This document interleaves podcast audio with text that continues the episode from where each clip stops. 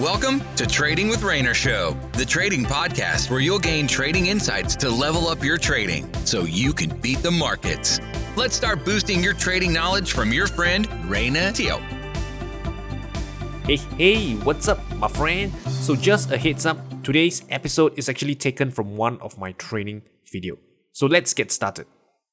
Hey, hey, what's up, my friend? So, today we have Brian Lee a professional gamer who became a day trader. Brian is known right for taking $5,000 and then growing it to seven figures and beyond. So if you want to connect with Brian, right, I'll put his link to his social media profile in the description below. For now, here's what we've covered in today's conversation. Number one, life of a professional gamer. We talk about the mindset, the process, and what it takes to play with the big boys. And throughout the conversation, I realized that there's actually a lot of parallels between professional gaming and being a professional trader. Number two, why Brian chose right to leave the gaming career behind and to focus on becoming a day trader. Number three, how Brian finds his edge in the markets. Number four, this is uh, something that you guys are pretty excited about. Brian's Lee's own day trading strategy. We talk about his trading setup, the entry, the stop loss, the targets, the trade management, and how he manages the trade from start to finish. And finally, number five, right, how he took five thousand dollars and grew it into millions of dollars. So, all this and more in today's conversation. Sounds good? Then go listen to it right now. All right, Brian, welcome, welcome to the show. Happy to have you. Hey, thanks for having me. And by the way, uh, I, I've listened to a few of your podcasts, and I feel that you know if you are not in trading, right, you could jolly well just you know be a DJ. I, I hear that voice, man. That's really a soothing voice you got. So something to consider, right? If you know you want to stop trading someday, you know, DJ, you know, might be an option. yeah, I thought about um like doing audiobooks or something like that. Yeah, maybe. I, I would say you have a, a gift for that, right? so yeah, to kick things off, right, I'm just uh, curious, right? In, in one sentence, right, how would you describe your your childhood? My childhood, okay. Uh very competitive. Like I had a I had a cousin that was about a year apart, and he was kind of like my brother from another mother. I didn't. I had a younger brother now, but he's ten years younger. I grew up with a younger sister, and so um, sorry, I, I think I killed this one, but like very competitive. Just we would always play video games, Smash Bros, Halo, try to get the best of each other. Okay, so so you have I, mean, I understand you know you're from you played esports and we'll get to that later but just kind of like want to understand you know, what kind of person you were like back in school so you're like kind of like competitive gaming. So what's maybe the first game you you played right? I, I guess that should be you know something you remember. I think it had, had to be one of those uh like mega man or something on super nintendo. Mega man oh super nintendo. All right yeah that's kind yeah. of my time so i played uh yeah, Super Nintendo. That was my first one. Cartridges back then. I mean, it cost like 70, 80 bucks. My, my dad used to spend money on that. Yeah. So in school then, right, what kind of kid were you like in school? Were you the, I don't know, the studious type, right? The, the, the, the, the one getting into trouble eh, or what? I think, I think people thought I was smart, uh, but I always thought it was just because I put in a lot more effort. Like I felt stupid. So I just put in a little bit more effort than other people. And so people thought I was smart. That's how it was. So, so you get like pretty good grades consistently throughout. Uh, I almost, I almost flunked out of uh, high school, and I didn't graduate from university. I dropped out of university as well. But when I was applying myself, I was a straight A student. I just wanted to do other things. Like I don't, I didn't really see the value in school very much. Why do you say that? I just feel like you can't really apply a lot of it. You know, there's no direction. I feel like if they taught us things like taxes and like stock market and how to uh, basically transition into adulthood, like practical skills. You know, I felt like everything was just leaning towards like you're either going to be going into like a science major or doing something more like engineering. But um, like literally when I went to college, I was like, I'm just going to do creative writing because I like writing, and I realized how useless it was. So I was like, there's no way that I'm going to go through school and come out of this like with a career. So when you decide to uh, drop out of school, right, despite people think that hey, this Brian is actually pretty smart, right? So what was like your your your parents' uh, take on it? Um, my parents are pretty relaxed. My, my dad's really smart. He went to um one of the top universities, and he is a doctor, um, and my mom is comes from Cambodia. She's very uh, impoverished background. She's actually a refugee from the uh, genocide. And right, um, okay. S- sorry to interrupt you. I I I was. Uh, please continue, and I'll, I'll just take it from there later on. Yeah. Okay. Uh, so basically, she just really pushed me very hard to, you know, do the traditional thing, just be a doctor or whatever. But uh, my dad never really put pressure on me, so I got away with a lot. Like I pretty much ditched like half of high school and just played video games the whole time. Right. Maybe just to, to dig a little bit further back in time about your parents, because you mentioned the genocide, and I was in Phnom Penh, I think, a couple of years back, and I went to the uh, Yeah. the, the the the killing grounds. I think it was it 1960s or 1970s. There's this particular, I won't call it organization, but you know, people in control, right?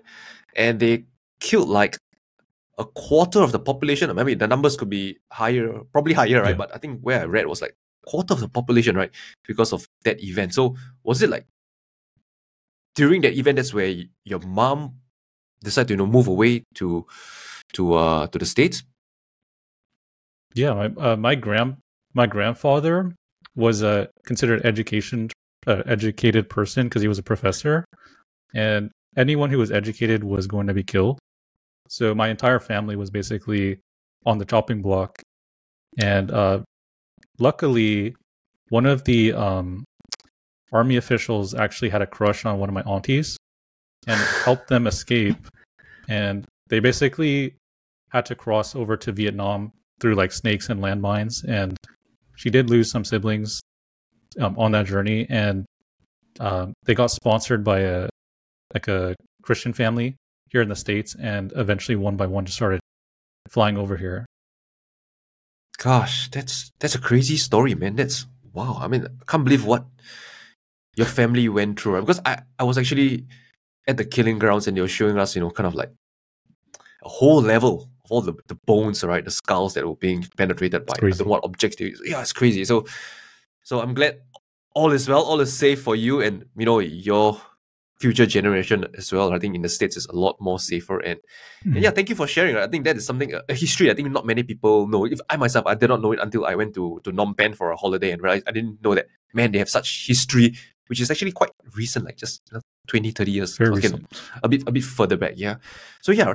So okay. So we we I hear a lot about you know gaming and no, no surprise right on other podcasts. You know you mentioned you know uh, esports competitive gaming. So so let's talk about how did that happen? How do you transition from just a casual gamer to you know, God, let's do this right. Let's go to the international. You know and, and you know go big right.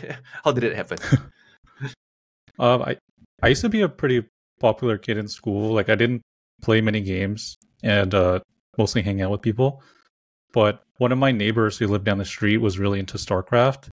And so naturally we just started hanging out and i was like what is this game? And i started like it was with dial-up internet and i was like you can play versus other people? This is amazing. Because before you're just playing games by yourself and you're like okay well once you start seeing like all these different people online and like all these different personalities and stuff like that it's just like it's so engaging. And then other people started playing it and eventually at some point i was just so competitive i was like i just got way better than them and i was like i need to find new friends otherwise you know these games are just too easy. And at that point i just started looking for like competitive teams and stuff like that and just doing as a hobby but i just really loved it because you know like as a young person uh, especially as an asian kid like not very athletic and things like that so being able to like do something really competitive um, was super fun, especially on a team env- environment. So I was like always go- trying to compete in tournaments and stuff like that with my friends. so you start off with StarCraft, and if I recall, you end up playing competitive uh, Dota 2, right? If, if I'm not wrong. Because my uh, one of my older cousins recognized I was playing a lot of like a lot of StarCraft, and he uh, showed me this documentary. I think of I think it was of Moon. He's a very Don't, yeah, it was Moon was a Warcraft three player, and he's very very famous because he's really unconventional. But he was basically one of the greatest of all time Korean players, and he, they were doing a documentary about showing how he um, like made a living playing video games, which was like not a thing. And then because like, "Look, you, you can make money playing games and stuff like that." And I was like, "Oh, that's awesome!" So then, at the back of my mind, I was just thought about like, "Well, why can't I do that too?" So you mentioned that you're getting a, way too good for your peers and you had to find new so-called teammates or people to play around with. So how, how do you find it? Was it based online or you were you in the LAN shop, you know, kind of like, you know, socializing with other players? It's just online. You know, you just you naturally just make friends because you like if you're good, you know, people just want to talk with you and like add you. That's reality, right? You got money, people just come to you. Hey, you know, let's be friends. You know? Same, same for gaming. Okay. I mean, so, it's, so it's, yeah. Sorry, it's not it's not unlike trading where you know if you um well trading is a little bit more difficult to tell like who's real and stuff like that, but uh, you just shoot your shot. You know, if you kind of like put yourself out there a little bit and show like, hey, I have this kind of skill or like I'm trying to improve. You know, even if you don't have the actual skill, if you show effort, people kind of want to connect to that because if they have the same kind of ambition, you just kind of attract each other. And so, um, you know, it's not it's not very unlike trading as well. You just attract people that you're looking for and uh, try not to be so isolated and just kind of try to do it on your own. Hmm. So when you got into a professional gaming, right? You know, what makes you think that you know you can do this as a, as a career? Like you mentioned, you just watched a documentary, and then you know what gives you the I don't know conviction, the confidence to know that hey, you know, I can do this too. um, to be honest, I just I, I did it as a as a passion, and um, it was more fun than anything. I just consistently felt like I was getting better and better, and at some point, you know, just kind of felt like a little bit too easy. So I wanted to see if I could do this like in a tournament style, like how far I would go through tournament. And we just played this tournaments for like pizza every month. It was held on a forum, and like every week, my goal was just to get to the next round. So like if you're in round 32, get to 16, get to the quarterfinal, etc. And eventually we won it. And when we when we won it, I started recognizing like like I like we literally just beat everybody in North America like right now, like the best players. So when you conquer your region, you naturally you want to think about like international stage as well. So on the forum where you guys came in first, I suppose it's a pretty big forum, right? To actually be top of the forum and then conquer the whole of North America. Yeah, it was like it's a it's a small niche. Like you know, if if um, I know you're not like necessarily part of the small caps community, but kind of everybody knows everybody. You know, anyone who's like very serious or just kind of out there, you you're only like a couple degrees apart. Like you're usually just one person away from the next person. So it's kind of like the same thing was in gaming. It's a small community. Everybody knows each other. There's just the one place we met because um, we there was no like Twitter or stuff like that. So we just use forums and uh, chat rooms stuff like that. And from my understanding, Dota is it's five players. So where do you find the remaining four players right, to, to form that team? Well, I actually um made a post like saying that hey, I like I really want to compete and I'm looking for these kind of teammates. So you, you just list out like the roles you want. And I was like, okay, I play uh, I'm I'm gonna be the leader. I play this support role, and I'm looking for like a carry.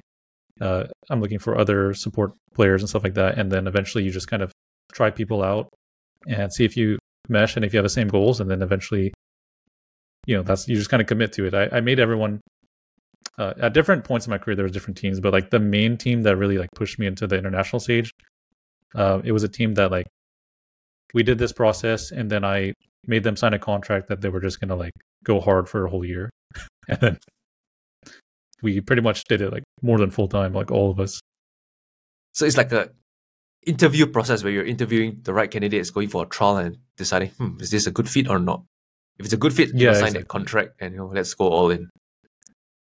Yeah, it was not as official as these days. These days, there are so many incentives. Like you have, I mean, if you have a sponsor, you can be like, hey, we'll pay you a salary and stuff like that. You want to join us? We're very reputable, whatever. Back then, you had to convince people to play for free every single day for 16 hours. like, it's a different skill back then. That's really passion at its highest level, like playing for free. And I, and I'm curious, do you have to like, when you say play for free, I'm guessing that they have to be at home playing, right? Not say at a LAN shop paying like you know yeah. one dollar or two dollars an hour and stuff like that. So, or playing from home remotely, sixteen hours a day. Yes, and everyone's scattered all over the United States and Canada, and so we have time zone Ah. issues, and uh, we also competed on the European servers because they were just way better than Americans. So we were up like four or five o'clock in the morning, and uh, you know, motivating young people to wake up earlier than they wake up for school is very difficult. the incentive has to be right. Clearly, you guys have the you know the incentive at the top of your head, right? You know, let's do this. Okay, so so when do you first you know meet your teammates, right? Like in, in, in real person. Oh yeah, so we uh the first time we met was when we qualified for the uh, the international. That's the biggest tournament, and uh, we all got picked up like by Valve, and they kind of like had someone pick you up in a limo, whatever, at the airport, and we went to our um, we stayed at our manager's house. We slept on his floor. He had like a one bedroom apartment. we had like six guys sleeping on the floor, and uh, we just uh, we we contacted like a local LAN shop and said, "Hey, we'll like give you some exposure if you let us practice here for like two weeks, three weeks."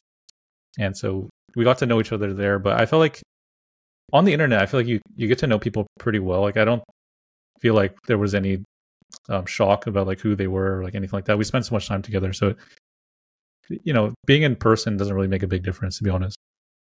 So they were actually quite close to how they were like online. Yeah, you can't you can't really fake that. I Okay. mean, when when you spend so much time together, you can't fake it. Unless Right. you're, unless you're crazy, I don't know. Some people so so I think uh, I read on I mean I heard on podcast that your goal was just to join the international. So I don't uh, for me back in Singapore, right, I would think the biggest competition is called World Cyber Gaming, so WCG. Is is that like a different thing altogether at your end? That is. That's uh I think that that that organization is basically trying to be Olympics, which is which is pretty fun. Like I've I've competed in that tournament before, Hmm. trying to represent USA. Uh, but usually that's pretty fragmented because like like I said, a lot of these teams were kind of like spread all over. Some Canada. So when I competed, like we had to form like a USA team, and then my Canadian teammates had to form Team Canada.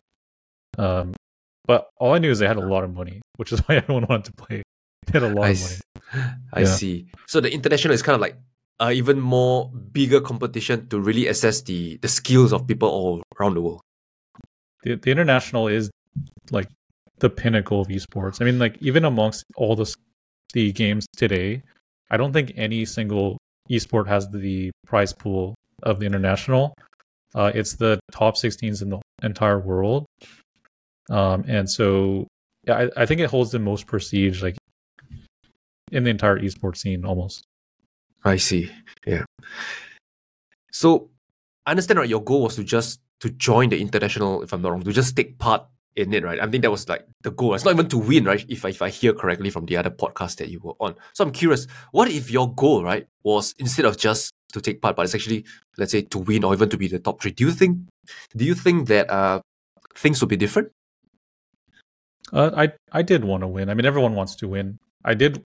My goal was to get there, but um, kind of similar to trading. It's like you know the be- uh, the most you can do is basically perform your best, right? So the result is just it's a factor of like luck and timing and stuff like that. Uh, at the time, I felt like I was probably top two in the world at my role, and so I did have the confidence in myself. However, like when I formed that team, we were basically all amateurs. Like I, ne- I didn't pull any former profession- uh, professional players or uh, high tier players. So like our skill ceiling was actually reduced pretty heavily compared to the international scene. The main advantage that we had was that our um, discipline was very high, just from like drilling and practice, and our strategies were really refined. So in a lot of cases, um, we basically won on strategy alone, or just teamwork. But when it came down to the individual skill, I knew that we didn't necessarily have what it took to win compared to the rest of the field. So my ambition was basically to see how good I could do uh, with all those in mind. But you know, as an individual, I felt like I I was good enough. So earlier you mentioned that you thought that you were like the top two in the world for the role that you're playing. So how do you define where your positioning is like because it's a five v five game. How do you like kind of assess your skill on an individual level? So every every player on the team is ass- assigned a specific role, um, one through five. So like one is the most important the most important person. They're the one who gets all of the resources, and they're the ones who are supposed to kind of carry the game to the end. Um, they're like the damage dealers, and then like my role was number five. So in rank of priority, I was number. Oh no, I was actually number four. Sorry, number four is like the second support character, and essentially like they're the ones who make the shot calls. They uh, initiate fights, and they um, are usually the first to go in. So on my end, like I'm comparing myself to other players in that position, position four, and so uh, it's pretty easy to tell like who's playing what because um, at the time I had like the I had a very diverse uh, pool of like characters I could play, strategies, and I felt like my skill level was very high. So I kind of I kind of knew at that time like I was very confident. At a competitive level, you mentioned that there's individual skills and then there's like like strategy. So from what I'm hearing, I mean, in the ideal scenario, the each player in the team is very high skill and as a whole, their strategy is pretty top notch as well. But let's say a theme like yours, right, where the skill is not so high, but the strategy is is pretty top notch.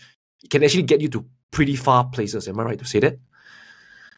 Yeah, it's actually in um, I lost faith in that after a while, but when I look back, I I do think the strategy and teamwork uh, discipline was like the most important thing because like what a lot of really good players do uh, is they just kind of go in without a plan and they just rely on their skills, and their instincts, and that works because a lot of times they can just outplay people. But like when you play against a team that knows what they're doing, they know how you're going to counter them, they know how to react.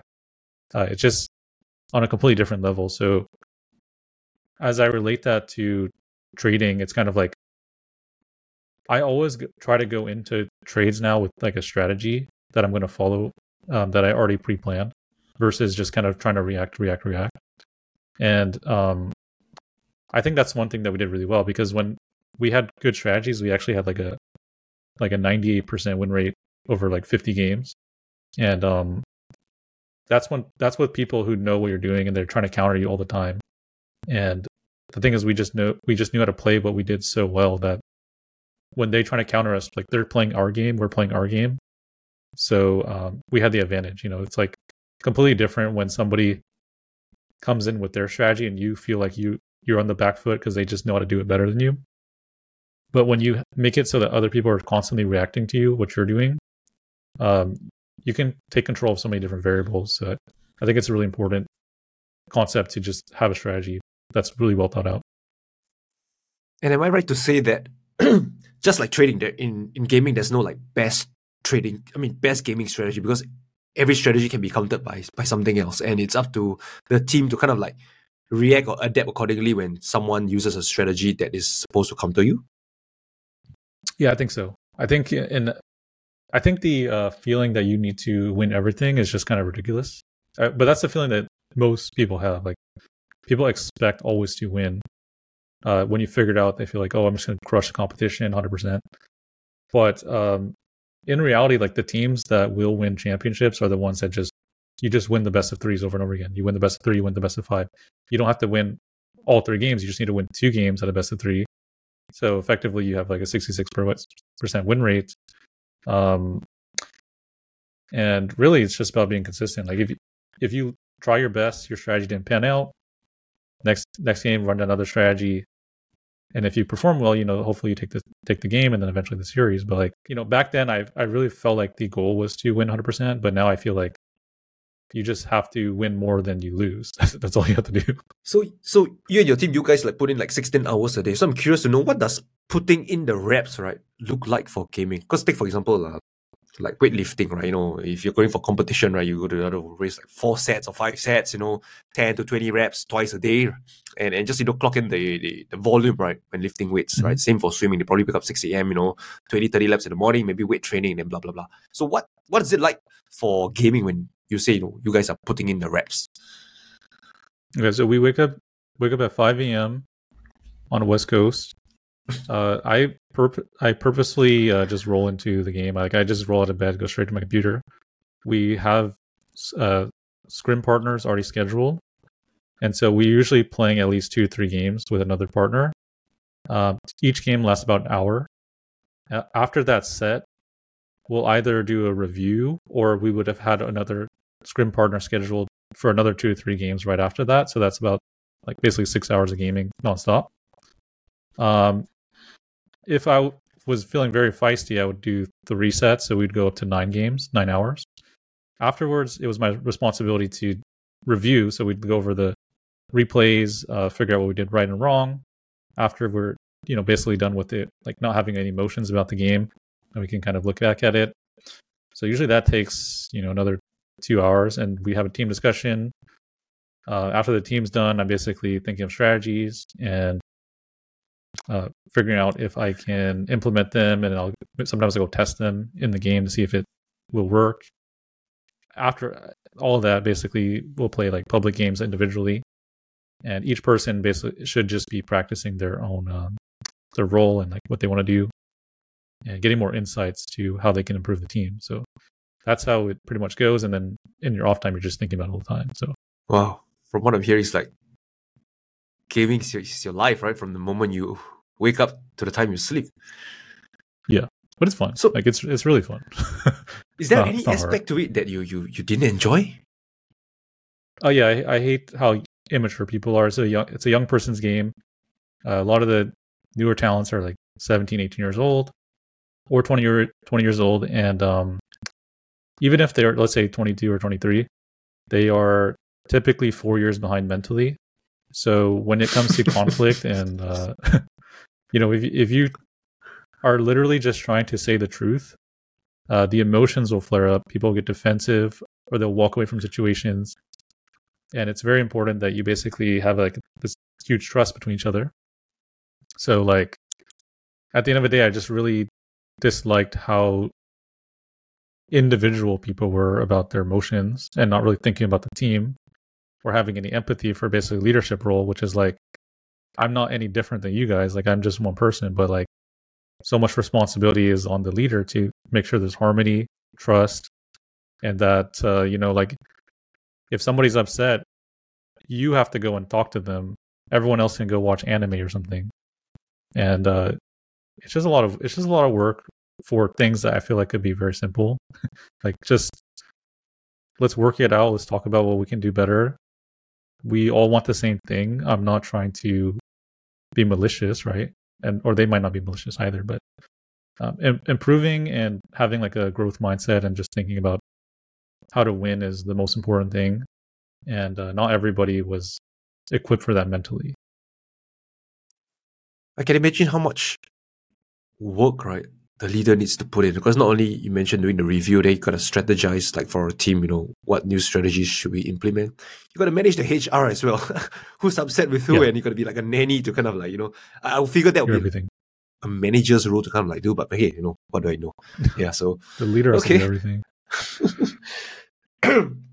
so so yeah, you can right, I, I I used to come from a gaming background, so that's why I got quite a few questions about competitive gaming and just curious to do mm. how how the world works, right? So yeah, so I'd like to hear from you know what are the different levels of of uh competitive gaming, right? So for example, I believe there's the like the hobbies, right? Playing maybe one, two hours a week. Then you have those like playing five, ten hours a week. Then those are more serious, blah blah blah. So how many levels do you think there is before they reach the level that you did at the international level? so in in every single game like in every sport and every single game the top 300 or 500 players in the world are not good um you have to be within the top 1% of that to be on a pro level so like you'll play uh like ranked games or whatever and if you happen to team up with people who are like rank let's just say rank 200 rank 300 rank 150 every single one of those players will get trashed by a professional player. So the difference between those players and professionals is really just that the professionals are on another level in terms of skill, in terms of communication, and in terms of strategy. Um, the only way really to kind of pick up those skills is to actually be a part of a team. So if you are just good at kind of like playing the game normally, but don't know how to play within a team environment and know how strategies work, then you'll never be um, capable of playing on a professional level, and the difference will always be there. Hmm, wow. And what's the average lifespan of a a professional gamer? I'd say, thir- I I think people in their thirties is kind of where it starts to top off. But um, the way like kind of these uh, teams work is usually you have a fresh mix of like older vet- veteran talent, so people in their late twenties, thirties, and then you have kind of like newcomer rookies who are just like highly gifted mechanically and have no fear, and those people are usually like 17 18 19 years old kind of players very flashy. And uh, it's kind of a balance. Like it most teams that are skewed too heavily one way or the other are not really that successful. It's usually having the wisdom and the experience to share and pass down to temper young individuals but also like having younger people bring in innovation and just being quicker you know to react and not having as much baggage because things are always changing. Like the game is always updating and improving, and like it's harder for older people to just constantly pick up new things over and over again. Earlier you mentioned gifted mechanically. What what what does that mean?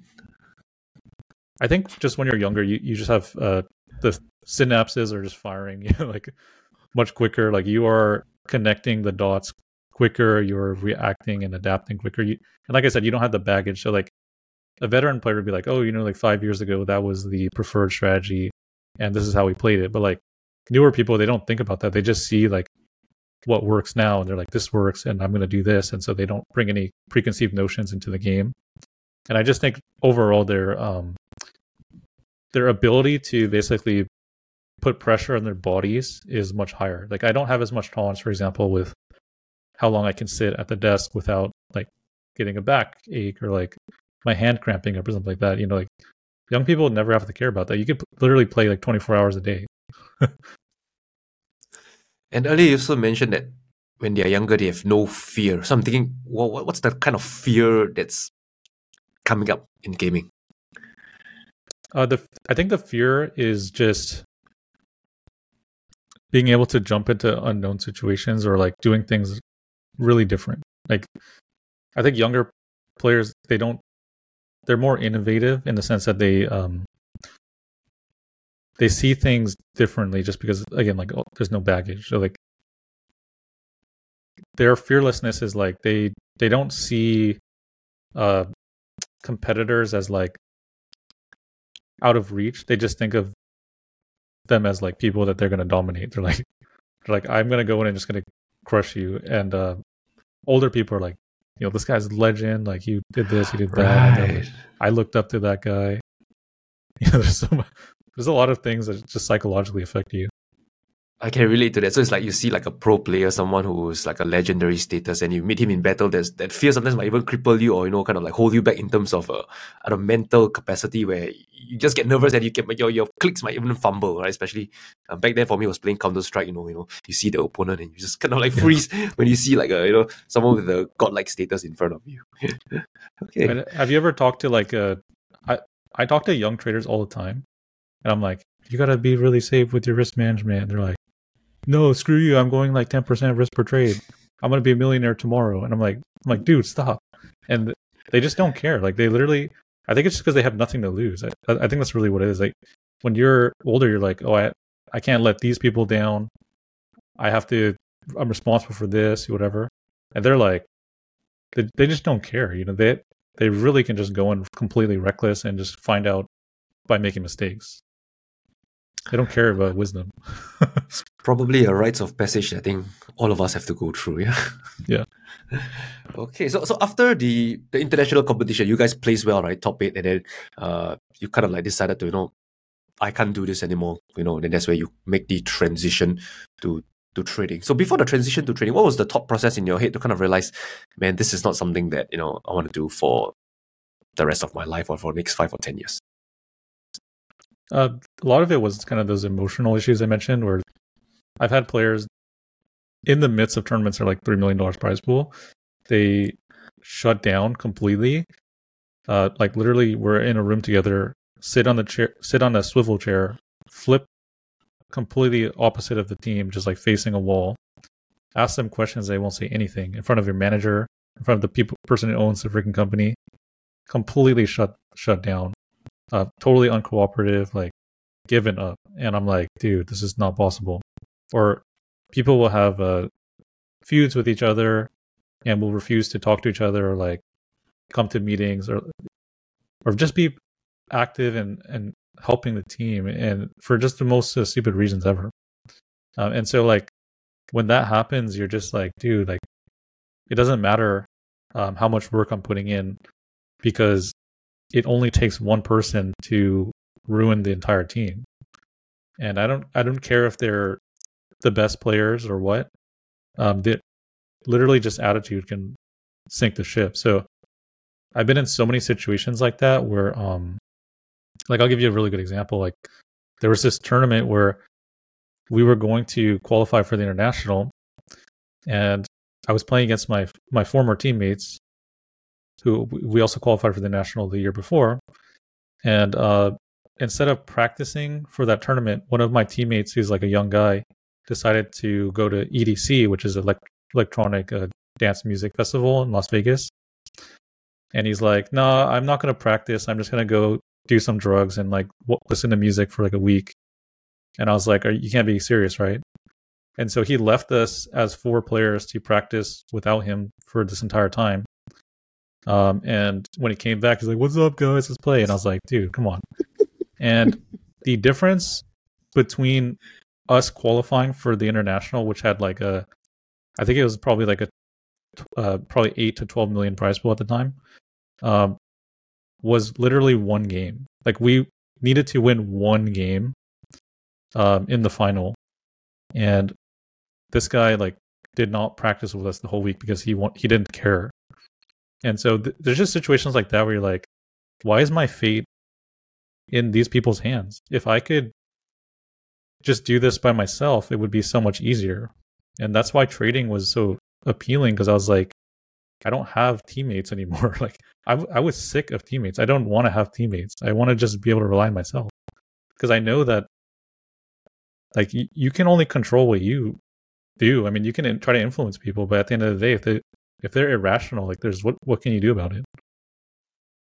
Have you ever thought then maybe I should play games that are individual solo like uh, Street Fighter that comes to mind, uh, StarCraft. I I love I do love team games though. I think there's something about the camaraderie and like just having this uh, group that becomes like a family. They become like your brothers, and every, when you win, it's so much sweeter because everyone's there with you, right? Um, that's just the game I love. That's the game I I committed my life to. So I there was no other game. Mm-hmm. But at the same time, it comes with the risk where one player could just couldn't give a rip about you know the consequences and just you know kind of YOLO and do whatever he wants at the expense of the entire team. Yeah. It's it's already it's I I'm gonna write a book about it one day. Just I have so many stories that you would never believe it. Like there's a guy, he would we needed a fifth player, and we paid him a salary, and we're like, hey, come over here. Like you're talented, we can win with you. He joined for one day after signing the contract. We played like three games, and he quit the next day, right before we had a qualification tournament for the international game. So like we at that moment we had to find another player at the last second and he completely breached his contract and we i don't know if we pursued it but like he just decided oh never mind like i don't want to do this and he never competed again. He never played on another team. Like, i think what happened to this guy? Uh, and I, would like to hear the story of it where I think I read on your blog post that you guys upset one of the top contenders in the international, right? And that's why you guys made it mm-hmm. to the top eight. What what was it like, you know, upsetting. You know, I mean, you guys clearly were the underdog. So how was how was the entire how did the entire thing play out? I mean, it's so it's so much easier being the underdog. I love you know everyone loves being an underdog because there's no pressure. Uh, this team was like the second. They placed second at the last international, so they're like a heavy favorite. And only that, but at the time, China was the number one region in the world. Like every every team from China is expected to win this tournament. And the funny thing is, like when you play versus a Chinese team, you're not just playing against one team, you're playing against all of China. The reason why is because when they scrim and when they practice and when they go to the TI, which is international, they literally help each other. They don't care which team wins. They just want a Chinese team to win. So like you're playing against like three or four Chinese teams that are the best in the world who are like collaborating with each other. Whereas like on the American EU side, nobody wants to talk to each other. No one wants to help each other. And so like you just feel like this the odds are stacked because you could have been practicing for someone and they leak your whole strategy to another team. so like we're playing in those kind of odds and basically like no one expects us to win. We go into the game and it's very slow, but eventually we just started picking up this momentum. And eventually at some point we're like, wait, we can actually win this game. And once once that triggered in our minds. Like we everyone got so hyper, like we got so hype, and like we just started making plays that we never made before, just super in the flow, and catching them off guard, and just creating like a lot of chaos. And like that was one of those games where like every single thing you did right, like even if you walked the right way, like literally because everyone's watching you, right? Even if you just walk the right way, the crowd is cheering for everything you're doing.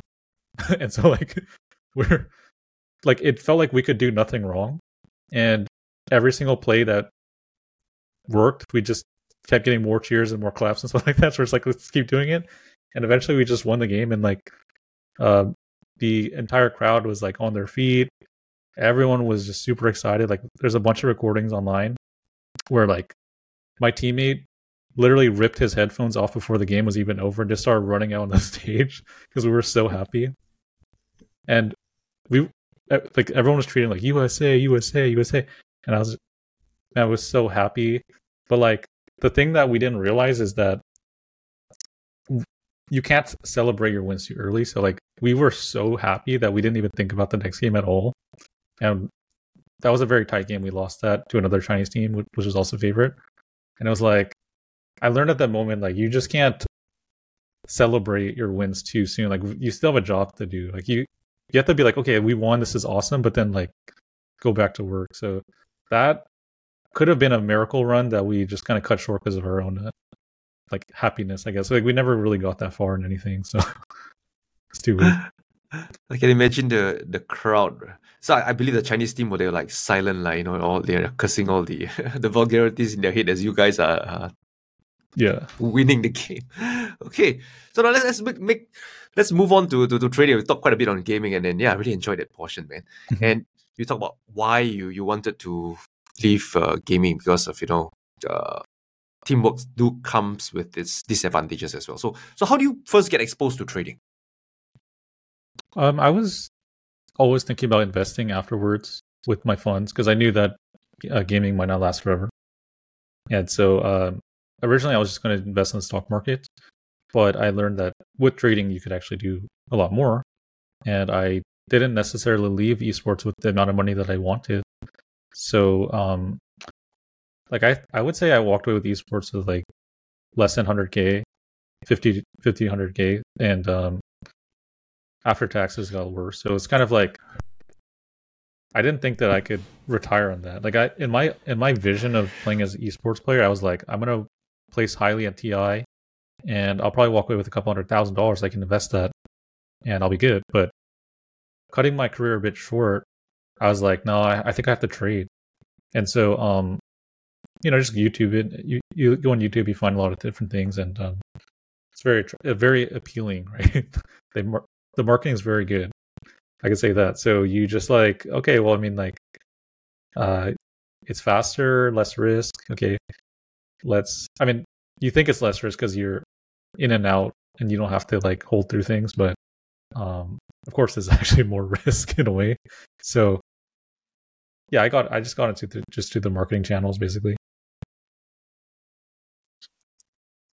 And i think i i i heard somewhere about your journey on learning how to trade. So how do you then learn how to trade or rather how do you find your edge in the markets? Uh, i think i think the, what i trade is very heavily marketed. So it wasn't difficult necessarily to find edge. I think it was difficult to like figure out who understood the edge well. So a lot of people just kind of rely on the fact that uh, small caps have like certain percentage tendencies because a lot of them are gaps and gaps tend to like fill and things like that. So people could rely on just the overall kind of like mechanics of gaps to explain why there's edge.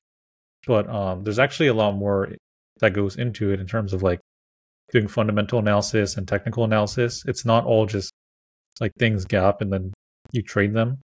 Um, so like, I think naturally, what people do is they, uh, well, what you should do actually, people go to YouTube, but I went to Twitter and I just started finding people who I felt like were credible and just investigate their thoughts and their feeds and eventually figured out like who I thought was legit and then just started cutting out people. Got scammed a couple times, got um, into bad chat rooms or whatever, or paid for things that weren't very good. But like at the end of the day, I could just figure out, okay, I don't trust this person anymore and just unfollow them. And eventually just narrowed it down to like one or two people and studied everything they had to say. And it was constantly hitting, like what they were saying was constantly congruent with the market. So I was like, okay, they, these people understand the best. And so that was all I had to, to focus on. So you mentioned about Twitter. I'd like to hear more about how you use Twitter to then find people that you want to learn from. I believe you use probably the search function, but is there any more things that you can expand on?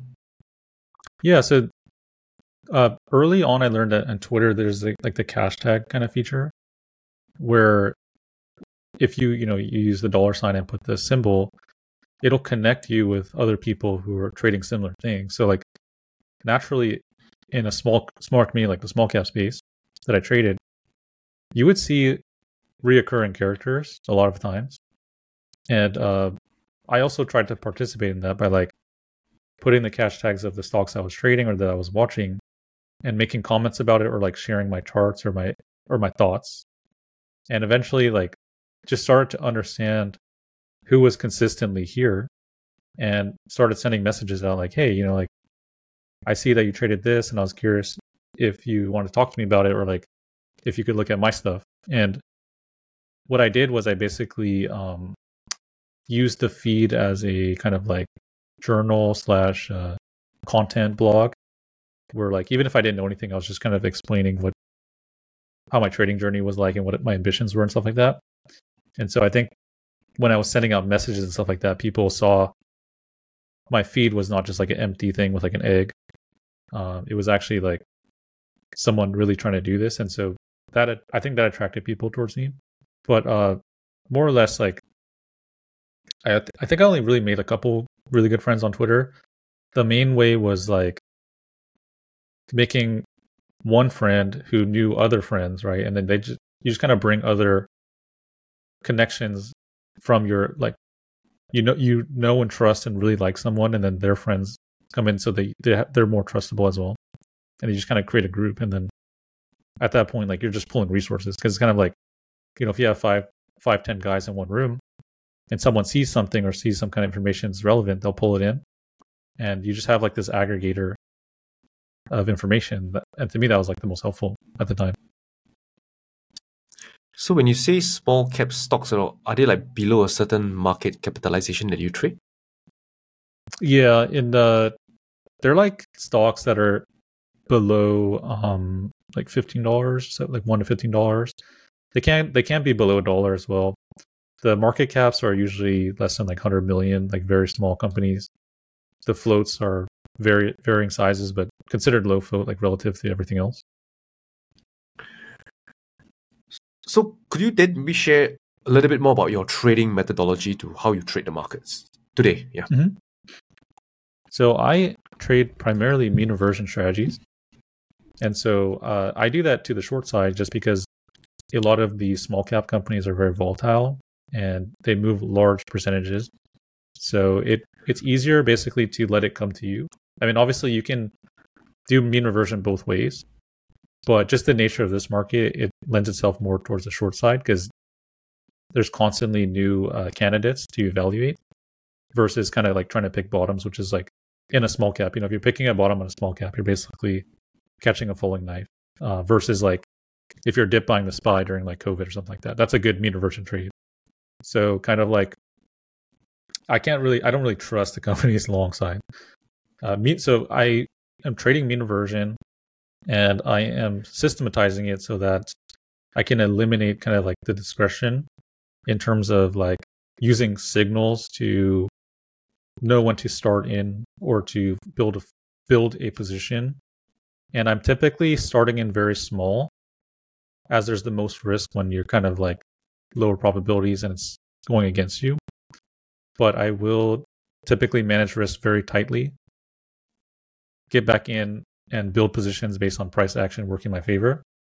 And usually that is kind of like enhanced by um, fundamentals, technical analysis, understanding of the market psychology at the time, uh, cycles, and um, being able to understand like news. So combining all those four things really helps with this uh, disadvantage. Okay, that's that's quite a quite a handful over there. So let's kind of like unpack them one by one. So just to make sure we're on the same page. So when you say mean reversion trading uh, on the short side, I'm imagining that it's maybe a stock that has made a, a parabolic move for whatever catalyst or reason, and then you're looking to short that move down lower in anticipation that you know that move is it's a fake breakout or something along those lines. Yes, I, these okay. moves are like sometimes thousand percent move. You know, something very so. insane. Fifty percent, hundred percent, three hundred percent. Uh, these are very large moves, right? Like you don't see those in large caps, which is kind of where the opportunity lies. Is just that the volatility allows you to take advantage of these ranges. I mean, even if even if something does a normal correction of like 50% or something like that, when it ran up a very large percentage, you know, that's still like a lot of uh, meat on the bone. Okay, so I, I'm, I'm visualizing that the stock is in a downtrend, and then for whatever news or reason, boom, right, we have this huge spike up, a thousand, two thousand percent, and then you're looking mm-hmm. to to short it because you don't believe this stock is valued at this whatever this price is. So then, what's kind of like the next step? What kind of like gives you a trigger to say, oh, now it's it's the time to enter, or let's wait and see, you know, if it goes up higher. What's what's your thought process when you see such a pattern? So there, you pretty much start understanding that each type of mean reversion trade has different variations. Like some of them have technical setups, like they run into certain resistances or they um, trap one, they trap longs, like in a sense of, you know, like you mentioned fake breakout. That's a perfect example. Just something where everyone is anticipating a bigger move and the stock stuffs really quickly and starts selling off. Like those kind of moves trigger additional selling pressure. Um, there's but most of the times it has to do with like uh, fundamental pressure. So these companies are usually trying to raise capital in order to stay alive, and so they do it by means of dilution or offerings. And when you can kind of understand the way that companies raise capital from the markets, um, you recognize that they're at, they're either adding additional supply to the market, which creates that mean reversion trade, or they'll do like very quick offerings that will um, impact price rather quickly. Like you'll see these 20, 30, 40% drops instantaneously on news of like pending offering or like an offering that's effective or something like this. And so that risk gives a benefit to the short sellers because we're able to kind of uh, anticipate that or play around the fact that those companies do need to use dilution to raise capital. Okay, so maybe before they they try to raise capital, there's a spike up higher. What usually led to the huge spike up higher? Uh, it's it's typically manipulation. Uh, these companies hire institutions that specialize in generating liquidity. So a lot of these companies do not trade actively every single day. They typically trade very sporadically, and usually when they do it, it's based on news or based on some sort of uh, like literal literally manipulation from these institutions. So essentially like you're like, hey, my company is going to be bankrupt in like three months. Um, what can we do about that? You have run and done offerings for a lot of these companies in similar situations. Could you help me out? And they'll be like, yes. But in order to do that, I we need to strike a deal where you you give me something in return. So they'll basically be like, as part of the uh, dilution process, we're going to give you some percentage of the uh, additional shares that you can raise capital on your own. And so those companies will are then incentivized to run the stock as high as possible, so that not only are they raising capital for the company themselves, but they're going to have a, like a huge sweetener deal, such as like hugely in the money warrants or additional shares that they can just sell off onto the market and generate like large large, large amount of capital. So basically, the higher the better, you know, for them. As the incentives match at that point. Right. Oh, that's really insightful. I I, I didn't. I, I'm not in a small cap space, so this is uh, very new to me. So okay, we have a, a huge spike run up and it's backed by fundamentals because companies is trash is trying to raise capital to survive. So that's why supply will come in. When supply will come in, naturally the stock price will, will go down and whoever buy that highs get caught holding the back. So since you have this uh, kind of like insight note when supply comes in, the price is about to hit down lower. So where you know where do you feel it's a good time to enter the trade to go short? Mm-hmm.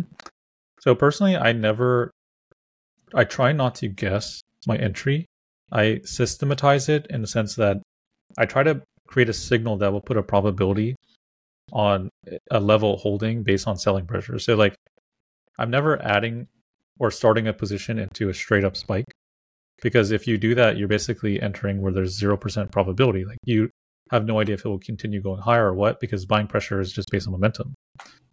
However, like if the stock if the stock starts giving signs of selling pressure, you can now start assigning like a probability towards that risk. So you can say like, hey, it started. This is the full, first pullback it ever had. It might have like a five percent chance of holding. Like at that point, maybe not enough risk. But when it starts creating structure, let's say like putting in lower highs or uh, you know whatever head and shoulders patterns, whatever. That's a very basic technical analysis. But like, I'm just trying to illustrate basically like you can essentially assign probabilities to your risk and start putting position sizes that match that probability. So you know, if you have a 50% chance of the risk holding, you can maybe put on half of your position, right?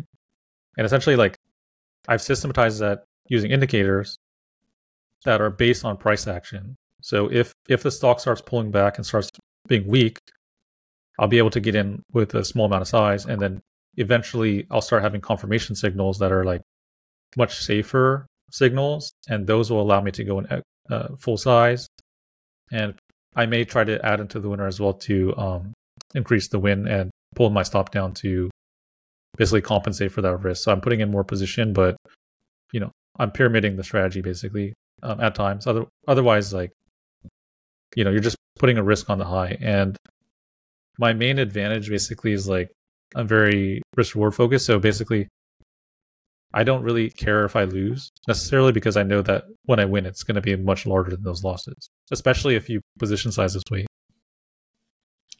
You mentioned that you, I mean, the inverse of catching a falling knife is, I guess, you don't shot a rocket that's taking off. that's how I yeah. interpret it. So you then you mentioned you would assign a, a probability, like for example, if you make a head and shoulders pattern, right? You know, how do you then assess a probability? Let's say if a head and shoulders pattern form, right? how do you then assess let's say there's a thirty percent probability of it reversing mm-hmm. down lower? How do you like come up with that figures based on maybe the structure that you see on the chart? So I don't.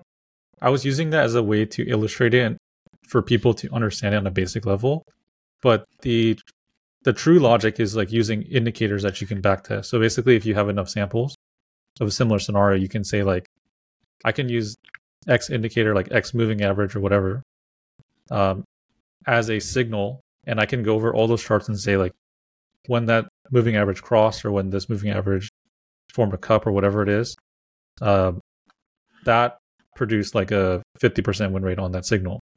And so you can go into those the the next trade with the understanding that you have back tested something that on the same niche within the same samples. And you can put on the risk pretty confidently at that point. Because like I mean mean reversions typically you're just trying to like you're mostly trying to trying to pick the top in a way, or you're trying to pick the bottoms. But uh, I think it's not really intelligent to try to get in the way of like a runaway train or whatever. Like you, you don't want to step in front of momentum. Instead, you want to like see signs of reversing, or um, like some people would say capitulation, and essentially like using that information to make an educated like a risk aware bet that there's a decent chance that this will hold.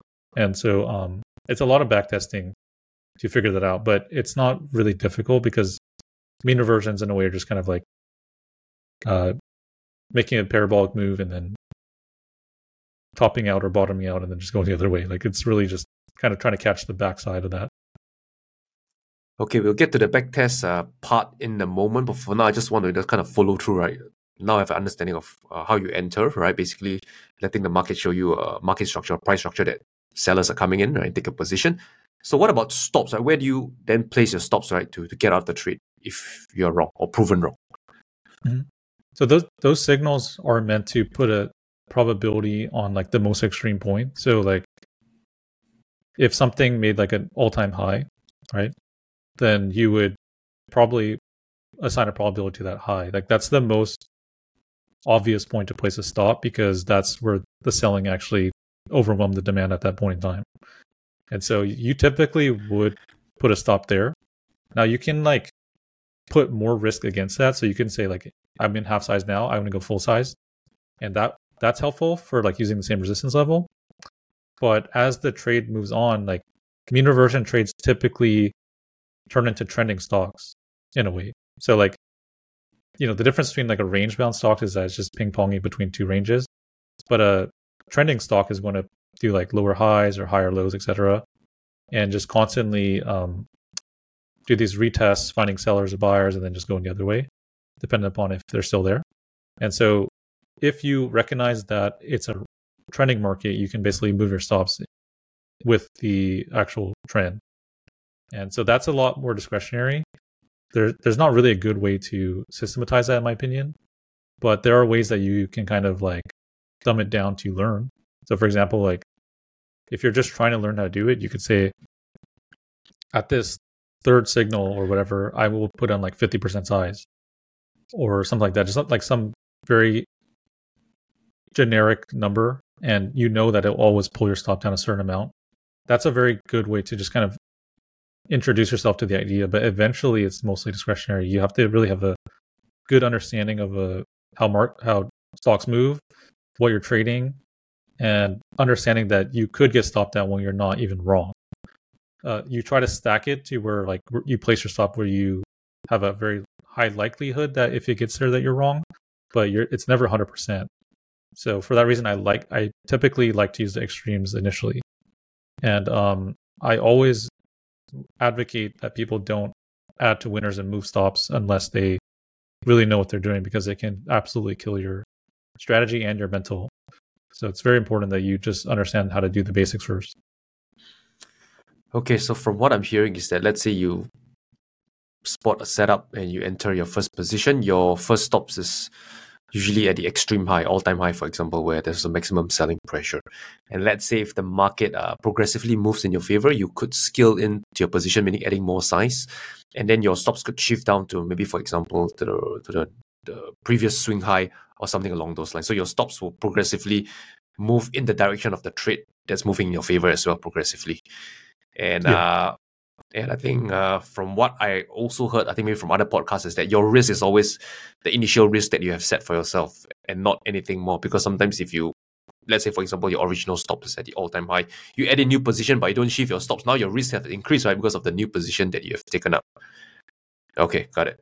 So when you talk about scaling in, right? So now I have understanding of how you set your, your, your entries and your your stops, right? When you talk about scaling in, uh, what are some of the things you look for before you you scale in into your trade? Like I said, I'm very I'm very systematic in this way. Oh. So I I build out systems that will or indicators that will capture these moves. Um, however, like as I've advanced as a trader, I, I'm definitely a little bit more discretionary. Sometimes it bites me in the ass, like with those ads, but I feel like you can't really achieve like the maximum potential if you don't use discretion at that point. Um, which is why I consider it like very advanced for traders to actually do. Uh, but essentially, like what I would do is just use higher time frame confirmation signals. So, like for example, if you if you use a signal on like the one or five minute chart, you'll generally get a signal that's like relatively quick. But if you use a signal that's like 15 minutes, it's only going to trigger possibly once or twice within that trend. So like the reason why you wouldn't solely use that is because you're not going to get in like where you have a good risk reward. But because it's so lagging um, and confirmed, like those probabilities of it holding or like being a effective signal or like much higher probabilities. Like you could boost your probabilities from like 50% to you know 75 to 90%. And those are really good points to add because essentially like it's showing you that the, the stock is doing exactly what you want it to do. It's it's trending and it's going in a direction very heavily. So at the, at that point I would basically make that decision or I would uh, use the uh, predefined uh, position sizing as well if I was a beginner, but now I adjust it to the exact level. So am I right to say that when you scale into your positions, usually you're doing it more on a pullback rather than on a breakup? Uh, I could I could do both. So basically, like typically, my signals are I'm only adding to winners, so all my signals are within my direction. So I might have like three signals. So the first signal is like starter, put on fifty percent, and then the second one might be like put on the full size. So now we're risking the full R, and then the third signal might be like let's move our stop. So let's put on more position and move our stop accordingly. And if you can basically take that as far as you want. You can add like as many times as uh, as possible. You just have to recognize that the the more you add like closer towards your targets or towards the mean reversion, the less expected value of each trade. Like imagine if you just put on a trade at that moment where you added, the risk reward is not very good, right? But the win rate's high. So it's kind of like there's an art of balancing that to the point where you don't like obliterate your average cost too much um, and typically, like the reason why they call it pyramiding is because you're usually like adding less size as it goes on, so that you don't. You're just getting bigger, but you're not killing your trade, and it's just how it's just sweetening the deal so that you your winners are that much bigger than your losers, and in the long run, that helps a lot in helping you be consistently profitable. Hmm. Would you say that a huge part of your edge comes from scaling into your trades? What if you don't scale in your trades? Just kind of like entry stops and targets how how would things change for you not much actually. It's uh like even if you have a higher win rate and a lower risk reward there are a lot of things you can do to optimize that. Like you can increase your your initial position size. You could uh you have the benefit of like much less drawdowns you know?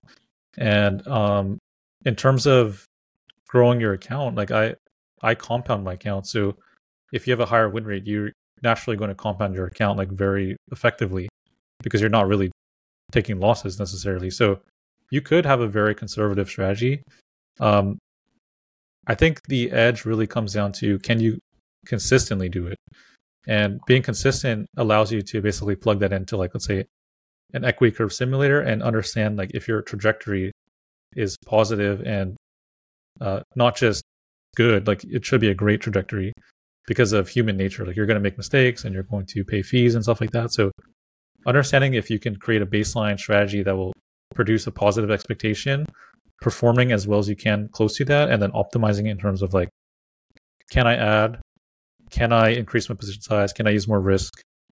Um, and how much drawdown am I willing to tolerate? Like all of those factors allows you to compound your account uh, pretty safely, I would say. But the overall edge is not like it's not about risk reward or anything like that.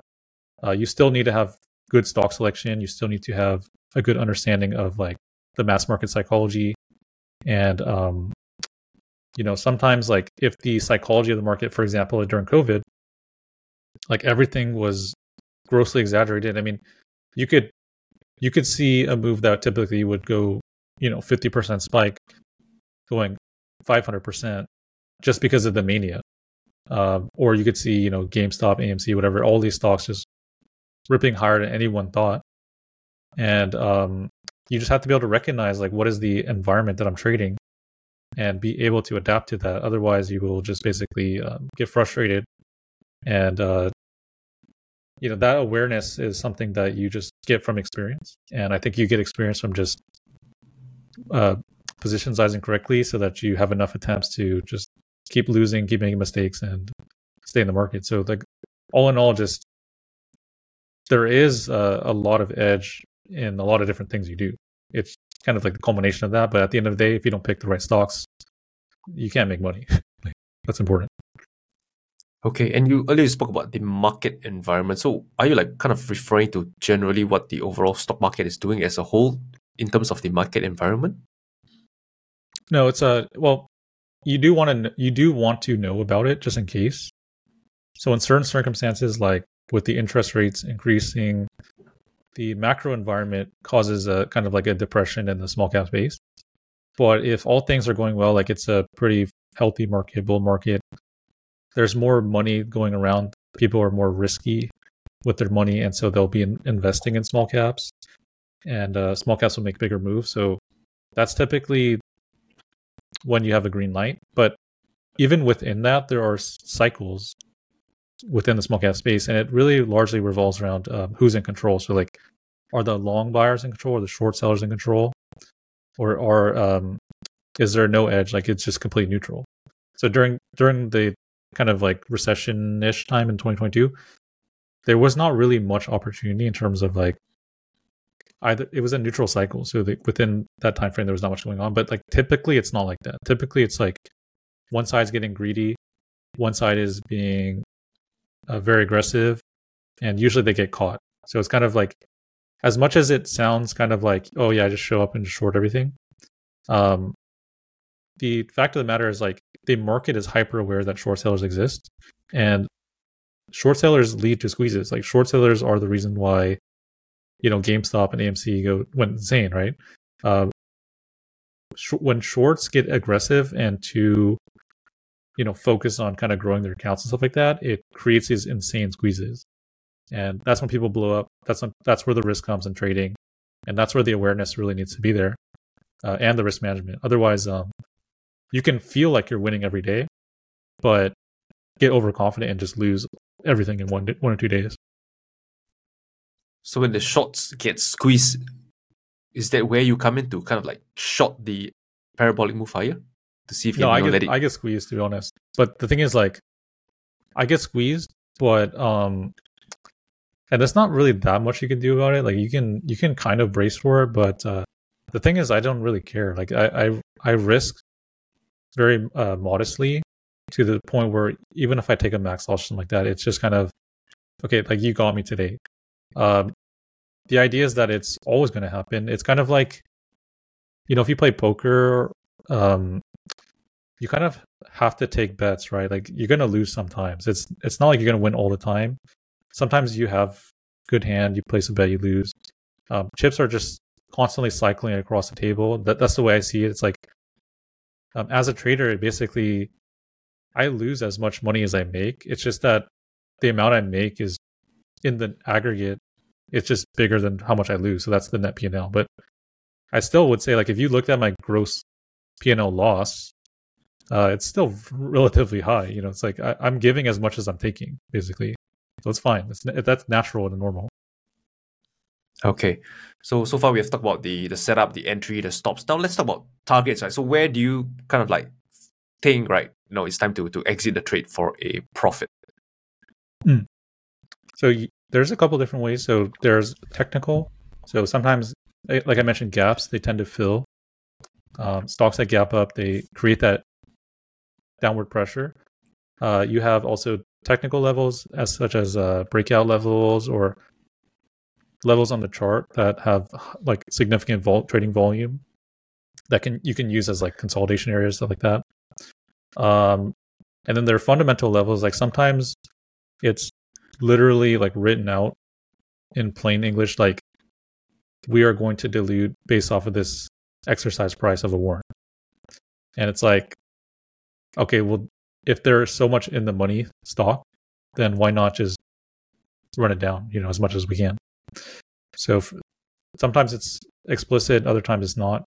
Um, and then there's like the uh, systematic way, which is like using indicators that you can backtest and those would be mean reversion indicators like moving averages, or um, you could use like Fibonacci retracements, things like that. Like it's not like it's not like an entirely um, scientific Fibonacci, for example, but like in terms of mean reversion, it, it makes a lot of sense. I mean, it, it doesn't matter uh, if it goes to the 50% retracement or 70% or 60%, whatever, as long as you can backtest that out and figure out if that is consistent.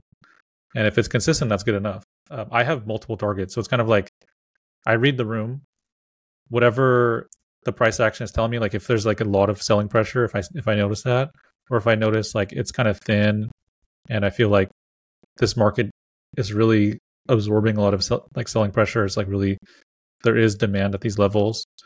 Um, if I'm seeing that, like I'm reacting to it, but like I would say I probably have like four. No, I probably have like eight different price targets actually. And people think that you just need one or two, but I'm very adaptive in that sense, and I know which setups use which ones and which kind of price action corresponds with different price targets. So, you know, I kind of use all of them, and uh, they're all mean, rever- mean reversion like thought process, basically. Could you perhaps give an example? I mean, you have eight, like like one example of how you would exit the trade based on one of your eight targets. Yeah. So, I typically I operate from the mindset of like, what is my most conservative target? So based on this setup, what can I generally expect to hit like most of the times? And usually that will be like a very um like a faster kind of moving average potentially, or like a let's say if, if we use Fibonacci's for example, you could say like, like a 50% retracement, right?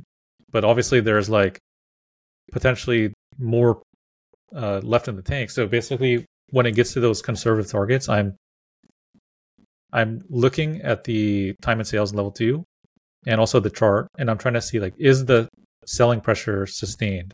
Do i feel like this level is going to break? Do i feel like there's more meat on the bone?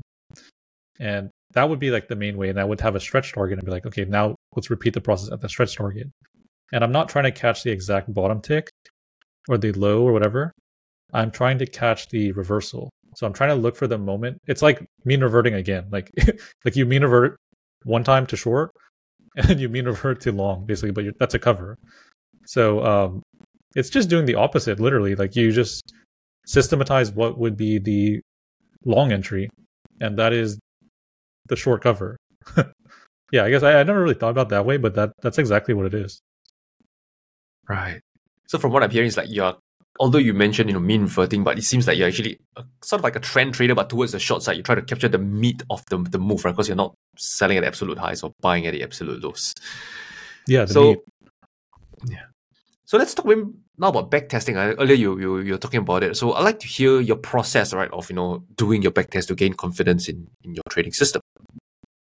Yeah, so I try to collect as many samples as possible. The good thing about my market is that we just get so much frequency that you can literally get like 100 200 samples in a couple months. And so um, the nature of that is basically i just i screenshot everything. So my scan is always picking up the same stocks or the same type of stocks. And from there i'm going to categorize them like oh this is this setup this is that setup. And then i'll just screenshot all of them. I'll screenshot the intraday chart uh, higher time frame and then like the daily chart and um, typically I'll just kind of save those charts with like my indicators on them. Uh, but if I was like completely going to backtest a new system, I would basically just be archiving those trades so that I have a list of like this is the date, this is the tickers that I was interested in watching based on my scan. And you want to t- you want to try to basically uh, tune your scanner so that you're only picking up more or less trades that you would be interested in taking. And so from that point, you take it a step further, and you could do like a the analysis I mentioned, like you do the technical, fundamental, news, and cycle analysis, which I call I just I just call that the four pillars. And basically, you do a pillars analysis and figure out furthermore if that would categorize that setup as a specific um, trade trading setup. So, is it a fundamental trade? Is it a technical trade? Is it a uh, is it a trade based on uh, supply, or is it a trade based on the fact that like just so many traders trading it, and there could potentially be a trap, or there could be like a it's just way too overextended statistically. There's a high edge. So in those cases, you kind of have different set of expectations, and uh, literally what I'll do is I'll just go on my um, my charting platform. So I like Thinkorswim a lot, and I will first I'll I'll just think of like what's my problem, like uh, what is the issue that I'm trying to solve. I'm trying to find an entry signal. So I'll just isolate it to one thing and I'll be like, what are indicators that I could use to uh, coincide with entry signal? So like you can it you can literally use anything. Like there there are so many types of indicators stuff like that, and they're all pretty fleshed out. Like I don't really see uh, how it's not useful. because I think that at the end of the day, all they need to do is provide, provide a probability. So I think it's more useful actually to just throw up indicators that you believe have a the characteristics that would uh, match like entries or exits, for example, whatever you're focusing on. So, for example, like like oscillators is a good example. If like an oscillator like RSI or something, then extension can be measured basically by overbought, and you would have like the default settings, right? But essentially, what you could do is like put that on your chart and tune it, fine tune it, so that on the samples that you have in your niche, that it's more reactive and more more accurate. And what you'll find is like on all types of signals, like the sh- the smaller time frame signals are always very noisy. Like you'll get like 10 signals or whatever.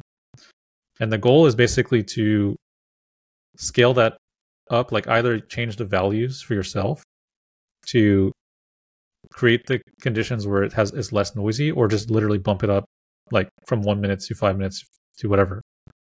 Um, and in doing so, you'll notice like the characteristics of indicators is that they are getting less and less noisy the higher the time frames you go up. And so it's about recognizing like, can I create probabilities based on these signals? Can I reduce the noise? Or can I like take a noisy signal, pair it with something else, and create an invalidation factor? So if you maybe had like five signals and you're like, this is way too noisy, you add another layer on top of that, maybe another indicator or another price action condition. And you make sure it's as black and white as possible so that you can re- recognize it in real time. And basically, like that will help you reduce the signals from like five signals to maybe two signals. And two signals for an aggressive entry is rather good. I mean, if you can put on a starting position, like lose quarter R, half an R, put on another position and that one works, like I would take that any day. And the advantage of this is that you get a good risk reward because you're starting in uh, much closer to the mean reversion point. And from that position, you can build out quite a much better position because of the uh, ability to have like a higher average cost or like a more comfortable average cost in that case. And uh, you could put on more more position size basically as it's working. Versus if you try to go so slow that you're prioritizing win rate and then you have very low risk reward, which is completely fine. I mean, I think you can go either way. That's the beauty of trading is that you can tune your stats how you feel comfortable. But for me, like I'm very aggressive. I want to take part in a lot of moves. Like I have FOMO, so I, it's hard for me to like wait for signals like that. So for me, I go for aggressive signals, and I pair that with slower, more disciplined signals to really make it work. And really, all that is just so you put up those in, whatever indicators you're interested in. You might put on like different variations just so you can see all at the same time. Start literally like go on demand, thinkorswim, go start at the earliest point you can. Type in the symbols one by one. Just look at it. You can you can find out if it works in like literally five seconds. I'll be like, oh, this doesn't work. Oh, this works. This works. This has a fifty percent win rate. Um, the more astute people might put it into Excel and add like the numbers stuff like that. But for me, the visual confirmation is enough. If I if I see literally like three months of this and I know like this signal just is working, um, for me that's enough. And then I'll just literally codify that. So basically, I'll, I'll, create my own script that will add labels or add um, alert sounds or whatever. And I will say, like, on the setup, this signal is, is meant to work. I have back tested on this. I know what it looks like. I know if it triggers, uh, like, if it repaints, for example, like a five minute signal might take five minutes to actually confirm. And I go in with knowing those flaws and I go in knowing the characteristics, trade it live, recognize if there was something I overlooked. And if that's the case, then I try to correct that for the next time. Or if I recognize like it's it's just not feasible, then I'll just give it up and, and I'll just repeat the process. I, I will do I will just backtest like nonstop. So if the idea is basically like you you find a situation or a stock price action that you like, like for example, like a, a mean reversion, like a massive mean reversion, like a very good move. You reverse engineer that, and then you create a system to capture them in the future. And then if you have basically other situations that are very similar, like let's say you have five other stocks that look very similar to that one, you can backtest on all those and create a thesis. And then the next time that setup happens, you can apply the system you created to execute on it that would have captured what you missed in the past or what you were interested in. and that's basically how I create new setups. And so the, the idea is basically you just have to recognize when to use a certain system. Um, and I just kind of like reduce the complexity by focusing on a setup that is very similar to each other or setups that are very similar to each other so that I don't have to use too many different sets. Like I probably only have like well actually I don't I probably have like uh, three three or five different sets of indicators and I know when to use them. And uh, it's all set setup dependent. So like you know, you just build on one by one. I, at the beginning I had one I had one, I had two entry signals at the beginning and one price target signal for like year and a half. Like every single day that's all I did. But I just recognized like there's so much more nuance and you can build on that. So uh, it's got more complex over time, but I, it's really not that necessary. Okay, so from what I'm hearing is you know you have uh, different types of trading setup, even though they are trading in a similar methodology, which is shorting stocks. So correct me if I'm wrong. So if one could be, for example, price, you know, making a huge move into a key resistance, an all-time resistance, and you want to see, you know, how you can take advantage of a shorting opportunity towards the mean. Another one could be what you spoke about is stocks, right? Uh, diluting the the supply, right? Adding more supply because they want to raise money for the shittiest company, and you're seeing how you can, you know, find a pattern to, to short and go back to the mean. And and I think these are the few different setups that you have mentioned. And is this what you mean by setups? The context behind the trade? Yes, the context is very important. Uh, okay. A very like a really um, common example is called like a fail fall through. Basically, it's like a it's a stock that's like ripping you know insane and um, there's always a point essentially where like either the last short got squeezed out or the last buyer came in and like had the most fomo um, and they just you know a ton of volume goes through but the stock no longer goes higher and essentially like that's that's potential reversal point and that's completely based on supply and demand so that's going to trade much differently than let's say a stock that has a constant stream of supply that's coming in from like institutional side typically, you know, like even let's let's just take for example in large cap stock. If a if a large institutions try to accumulate a stock, they're not going to just send a market order of like you know however size they want. They're going to they're going to tier it over time, and basically you know that um, large size needs to trade a specific way. Like they have to be more passive, be more patient, be more trendy, and they may not completely uh, fill their entire order in one day. So uh, recognizing the difference between like irrational exuberance or trapping behavior and uh, institutional behavior is like pretty important. Okay. So once you recognize these different behaviors, then you have your different set of custom indicators that tell you when to enter based on the backtesting work that you have done previously. Yes. Okay. And I, am curious, uh, let's say you, you do a backtest and you realize maybe the indicators, the parameters, you know, it, it's a negative result, for example, then what's your process to, you know, uh, refining it or, you know, to abandon it altogether? I, I'm super quick to abandon. Like I, I'm really just kind of like the, uh, the Edison, like the way the Edison approach, you know, just try a bunch of things. You know, I've I've failed like hundreds, thousands of times, and you just sometimes you find something that sticks. Like you you find something uh, the needle in the haystack. It's just it works, and you're like, I I understand this. I understand how it moves. I, I'm completely happy with its with its flaws, and I accept that its strengths like really fit what I'm looking to trade. And um, you know, there's like this uh this uh funny quote. I'm gonna butcher this, but like kula Qullamaggie, everyone knows Qullamaggie. Uh, I think on one of his streams, someone told me that uh, he had like a 50 moving average, something like that. And the, the chatter was like, "Was it was that 50 day moving average for like? Do I need to put that on?" And he's like, "He's like, it doesn't it doesn't effing matter what this moving average is. It's just it's, you know he he changed it to 69, I think. He's like, I'm just gonna use the 69 moving average. I don't care because like ultimately it doesn't really matter uh, what the number is. Like these indicators more or less behave the same. You just kind of have to tune it to uh, what fits kind of your strategy and what kind of behaviors you expect around it. And it's not going to make a big difference whether you use a one minute uh, moving average, two minutes, five minutes. What you can put it on any random number you want. Uh, the backtest is there to validate your idea that it's that, that's feasible.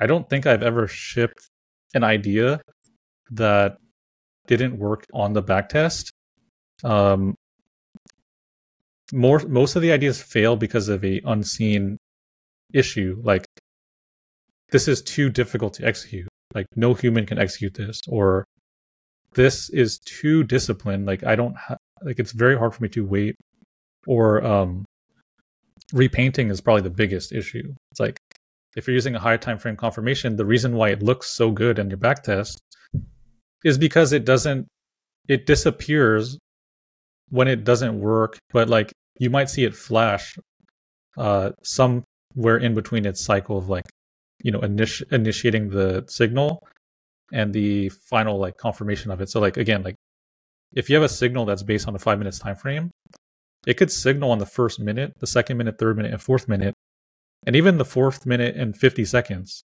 But in uh, but if it, the second before the signal invalidates the signal will no longer be on the chart so when you go on backtest you're not going to get that information. Now one advantage you can do is you could actually replay the the trades on on demand. So you can go second by second and actually really understand like what that looks like. And you have to understand what repainting is in order to be a good um, systematic trader because the result on the final chart is always going to look too beautiful. And you have to recognize what are the flaws of this this uh, indicator. So you know it's always things that you kind of recognize. It's kind of like paper trading. It's like you can paper trade and kind of get a good understanding of what you're going to do but like until you actually trade it and understand like what are the the psychology behind how you're going to execute or the difficulty of what you're doing uh you you'll never really get that full experience. So I, i'm always very quick to ship a system because first of all like i don't i don't risk like an insane amount. Like i still i risk like 1 to 3% of my account per trade. And uh I don't care if I pay to find out information because that that couple mistakes could lead to like a really good strategy in the future, or just quickly cut off an idea that that sucks. Like I, I I'm more willing to just try things. That's that's my thing. I'll fail a lot. Yeah. So on the topic of backtesting, because I from what I'm hearing, you're doing this manually. Am I right? Manually backtesting. Mhm. So would there be times where your bias might kick in and then end up giving you an inaccurate view of reality? Say, for example, you're doing a backtesting and then this is a losing trade, and then you know the human mind sometimes can reason know why this is a losing trade, and then or why you wouldn't have taken this trading setup because of blah blah blah. You know, kind of like hindsight bias. So, is this something that you have to deal with? Um, I well, first of all, I always recognize that trading is a probability game. So good good setups can fail, right? Um, bad setups can work. And so the main advantage really in this trading environment is the frequency. So you can get proven correctly very quickly, um, or incorrectly very quickly. There's not this uh, there's not as much hindsight bias compared to let's say like a swing strategy that has like very few trades throughout the year. Because uh, the sample size is just constantly coming in. And when you're talking like um, i'm on my seventh or eighth year now and i've been recording like every single chart of every single day for that entire time so i can go back literally with eight years of data uh, with the same specific scenario and uh, see that it works so these are um, I would say it's not as timeless, let's say, as like uh, Jesse Livermore kind of strategy, because it is dependent on uh, outside influences like underwriters, things like that, or institutions.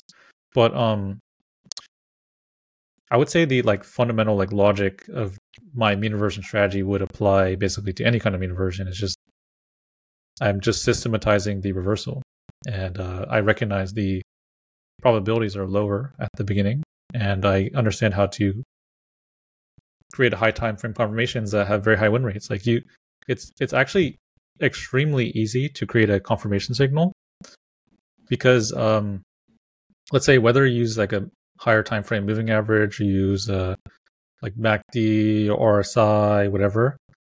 Um, there's always like confluence with other signals. So like if if a if a signal went off like on a very high time frame, there's a very good chance that you've that everyone using whatever they use stochastics ichimoku cloud whatever you want to call it uh, that their signals would have also triggered like a bearish signal before that even happened.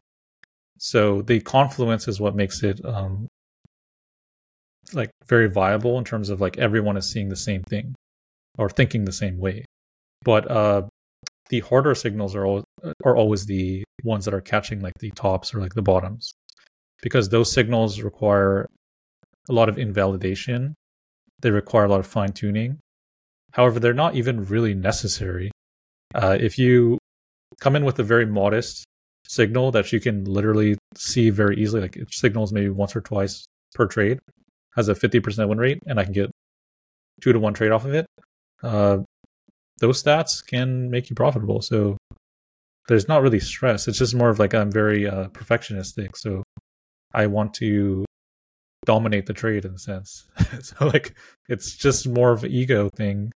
But I could very quickly and easily create like a retirement strategy in sense of like super modest return, very good win rate, and uh, low drawdown, and uh, it's there's confluence with other strategies, so I think it's fine.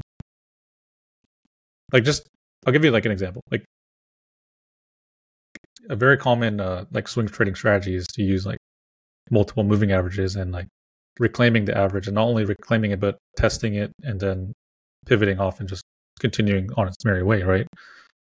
That kind of system is uh it has confluence with so many other systems. Like whether, like again, if you use any of the things I mentioned, and there's more. Like I, I've probably tested like all of them.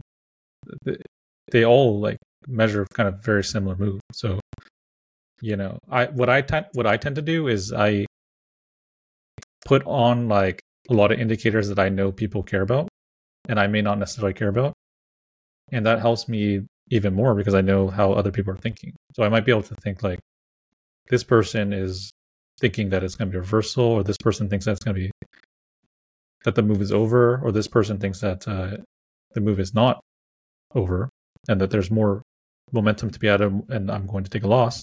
And so, uh, basically, just by being really aware of all the ways that people think, I think that helps me as well.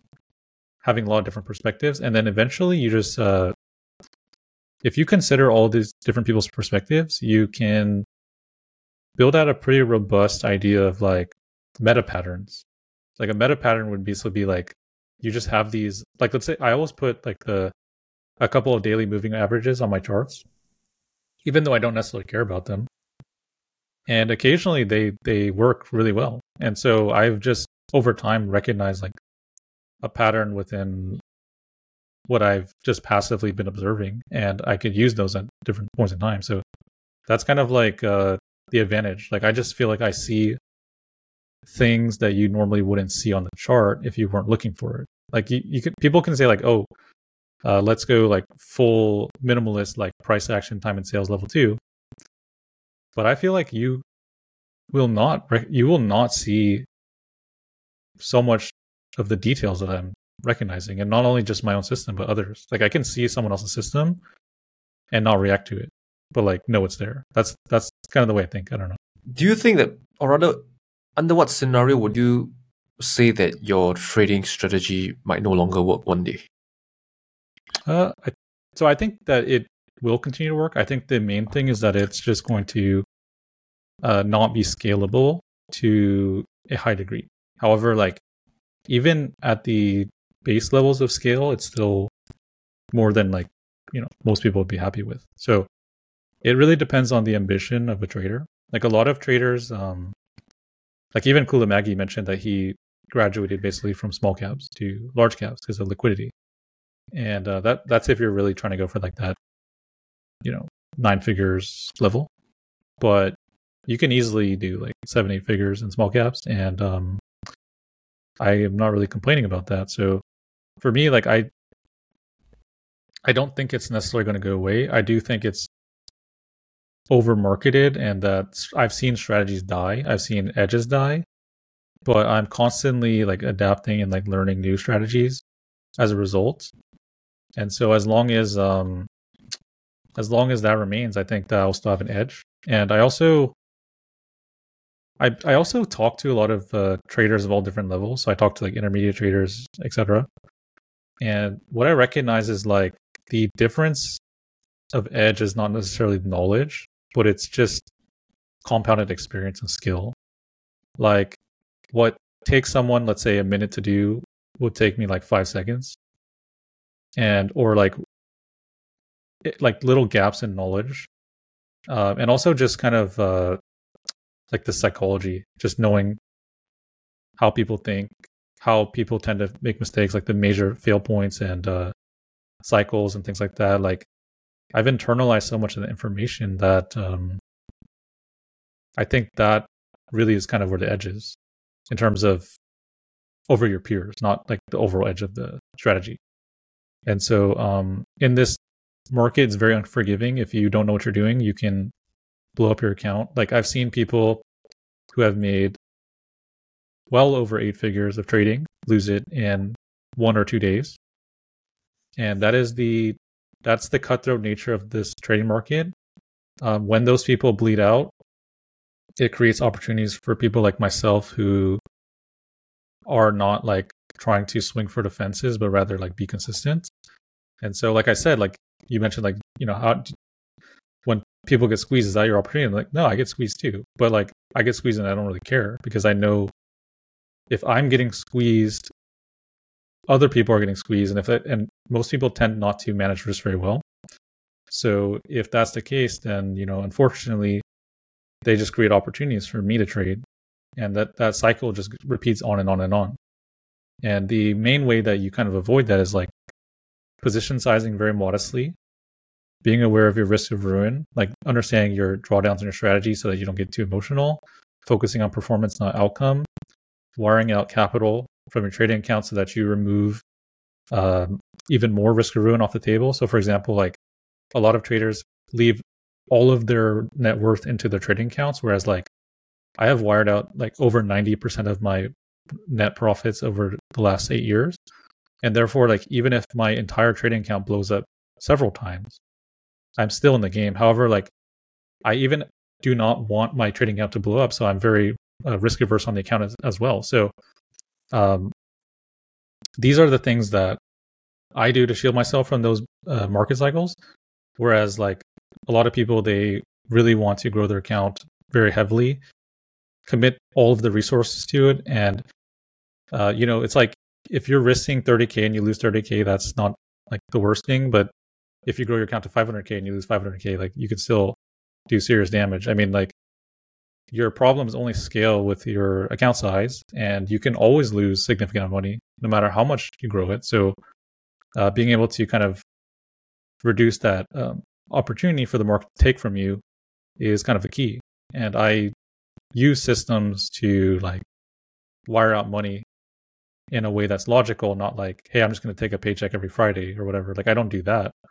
Um, I take money out when I have outlier victories, outlier wins, and that's just a rule that I have that allows me to like keep the money I make. Because in trading, it's really just like how much can you keep? It's not really about how much you can make because it's it's actually rather easy to make money because a lot of times it's just really a coin flip. And if you have the risk reward on your side, then you know that you only have to win a certain amount of the time, certain percentage of the time, which is very low. Like three to one can lo- you can win like thirty percent, you know, kind of win rate, which I've done. So, um, you know, I feel like that is the main advantage. Like people's psychological human nature towards greed, towards uh, desperation, wanting to fulfill their needs in the market financially, emotionally, uh, everything like that. That allows um, traders who kind of can develop into more professional mindset to like take advantage of this uh, repeating cycle. So, because I think uh, overall, like just to answer like your main question, these companies will always exist. They they have always existed. Uh, it's this has been a thing for many many years. Um, if a company is facing like a delisting, they will do anything they can to stay on the market because it's literally infinite money. I, I I wish I could start a company because I know exactly how to manipulate the crap out of it, and you you can literally just make exactly infinite money. I mean, uh, as long as you put the paperwork down, it, you have every incentive to stay on the market no matter what. It, it's the best thing you can do. Um, so I know that these companies will always exist, and if they don't, then I'm not that concerned because one of the things about traders, it's not like a, it is not linear. Like you can, there are traders who did super well in COVID and can just re- retire. Like it can only take one or two years of really huge gains or whatever, or just a, uh, maybe three or five years, let's say something modest, ten years, and you could retire. Like it, you don't, you only need your strategy to work for that long. You know, I've I've thought about retiring like many times, and uh, and I felt like I could very easily. So it's kind of like don't focus on that. Focus on like, is the edge exist? Can I exploit it? Does it make sense uh, in terms of that it's not a gimmick? So for example, like when Bitcoin came around, like back in the day, I was like, can I, will I trade uh, stocks or on the equities or will I trade Bitcoin? And I was like, I don't have confidence in Bitcoin at this moment in time that it'll be around. Whereas like the market has been around, you know, forever and it's tied to our society. So it's kind of like I'm going to go with the safe path, even though I see Bitcoin going insane, because I know it's far less gimmicky in my mind.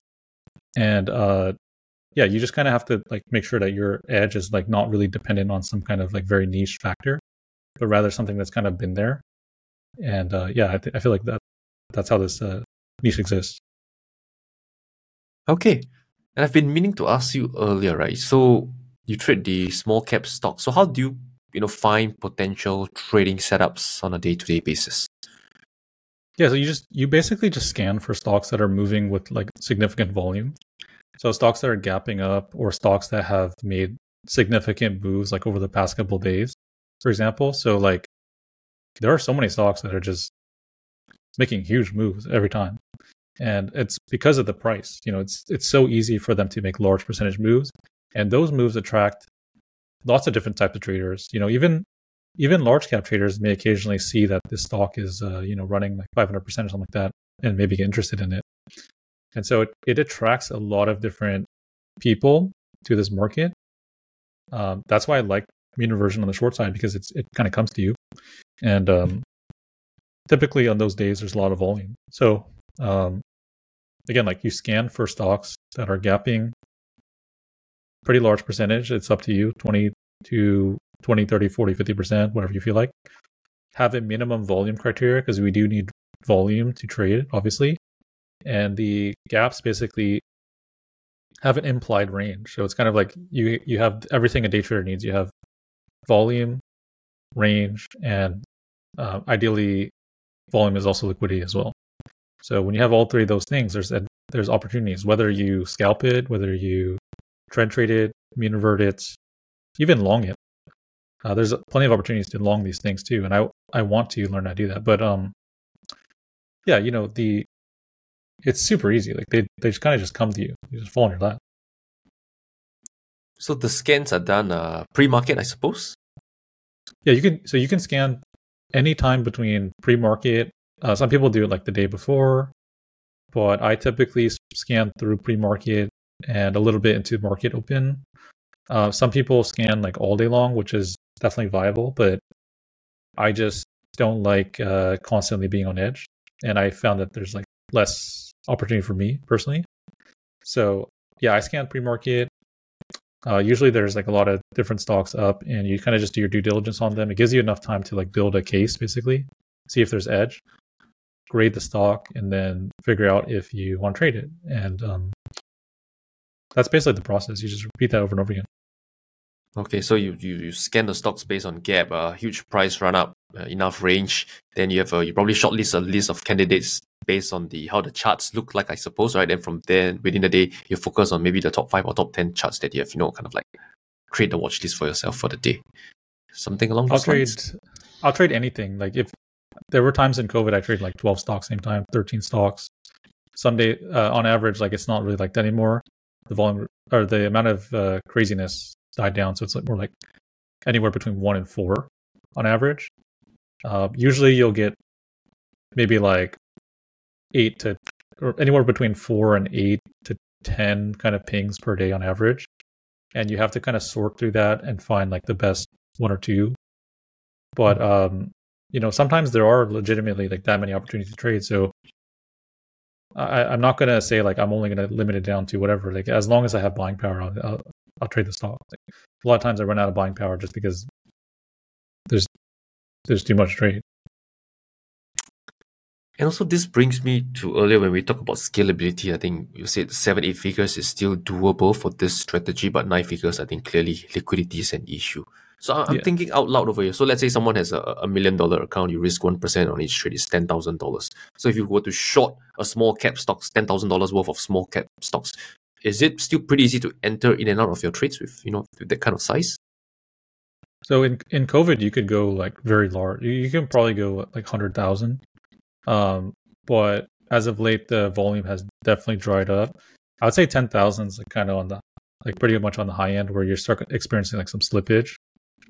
Uh, dependent upon your strategy. Like if you're if you are having like a wider risk and stuff like that, obviously you can risk a lot. Like you know you could risk you could risk fifty k if your risk is far away, right? Uh, but if you're like being aggressive about like adding into positions and stuff like that, and you're also trying to take advantage of like big moves, then you definitely want to fall within like the. I would say you don't really want to go above 15 to 20 right now.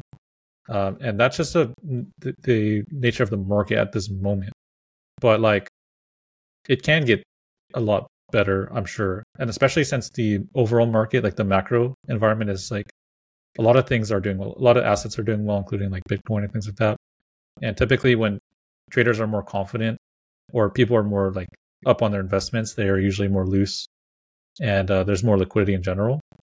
The the massive drop off really was incited by the fact that like the bubble kind of burst at the time, like after 2021, and a lot of fear and uncertainty happened with the war in Ukraine and interest rates and things like this, and uh, a lot of investors and traders really just didn't have the liquidity anymore.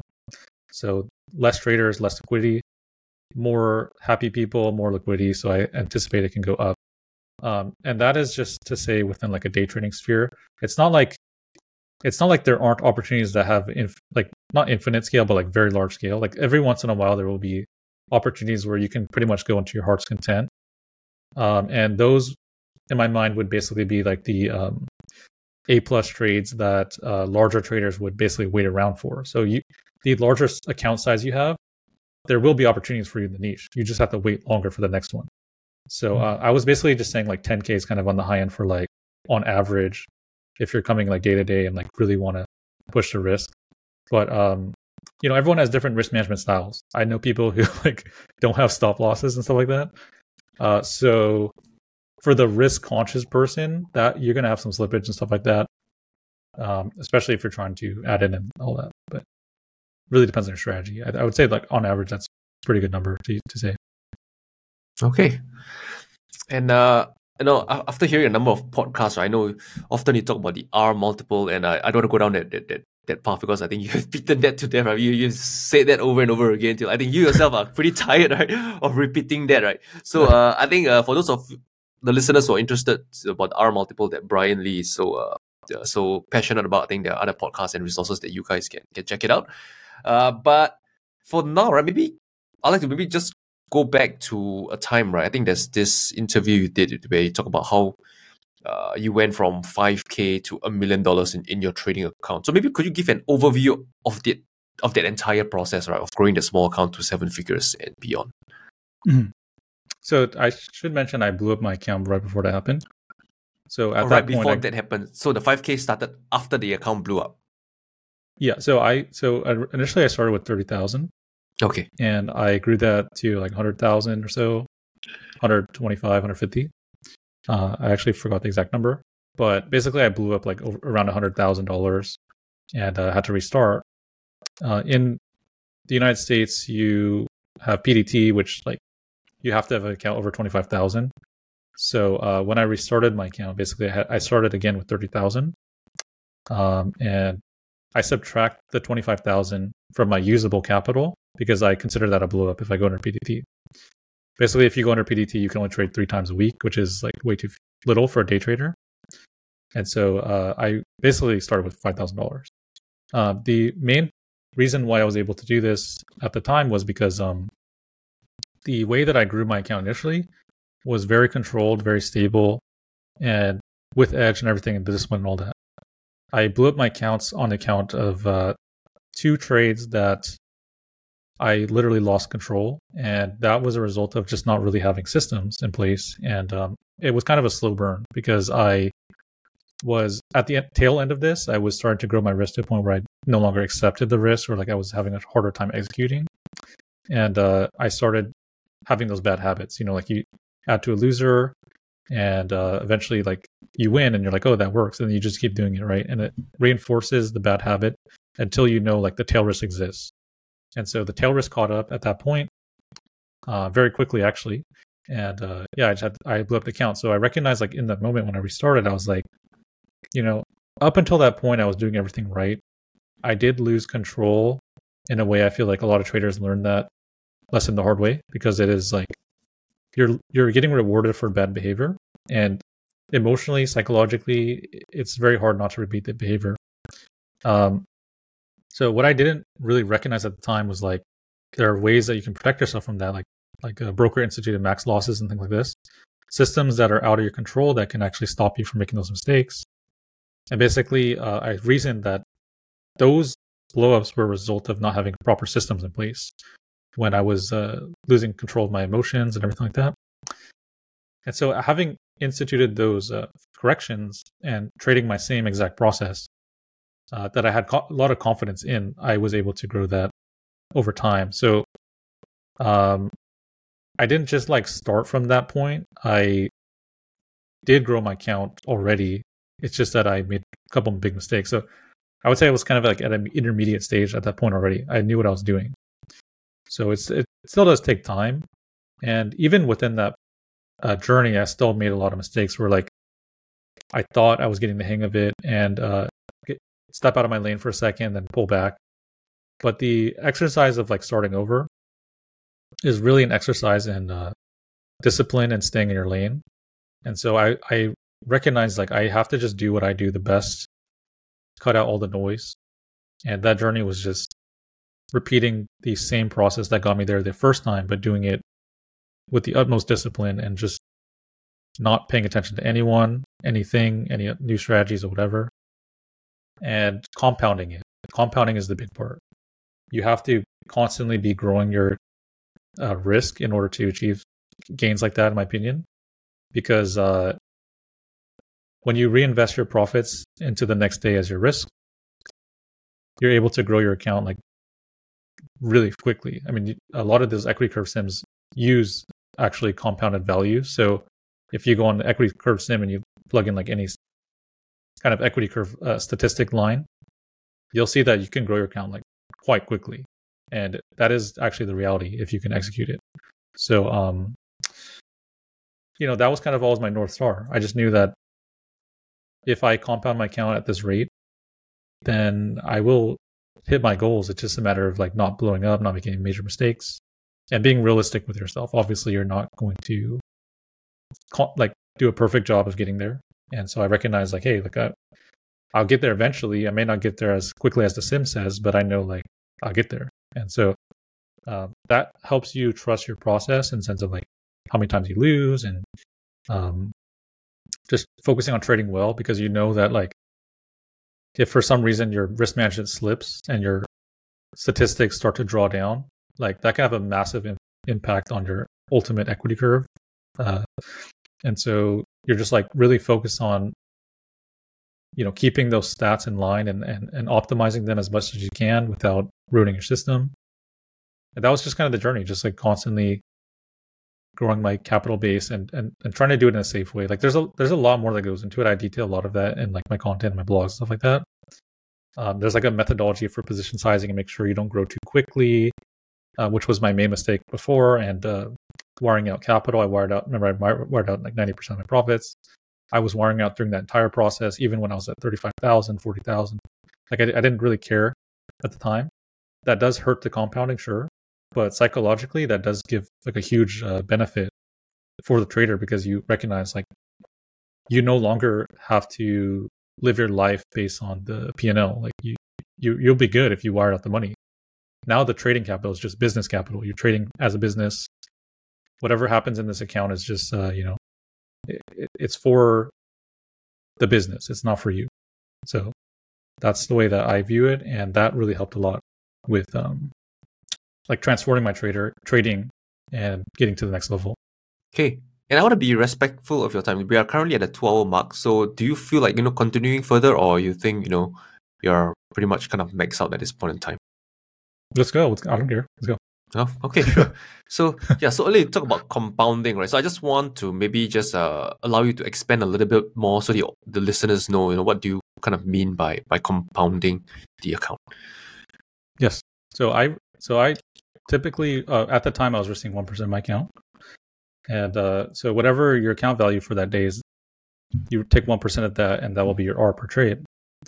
And um, obviously, if you have a r- green P and L on that day, then you'll take that to the next day, take a percentage of that new value, and that could be a very like shallow move. It could be like you know changing your risk from fifty to fifty one dollars, not very much it's at times you could have a larger gain and it can go from fifty dollars to sixty dollars or sixty five dollars, seventy, whatever.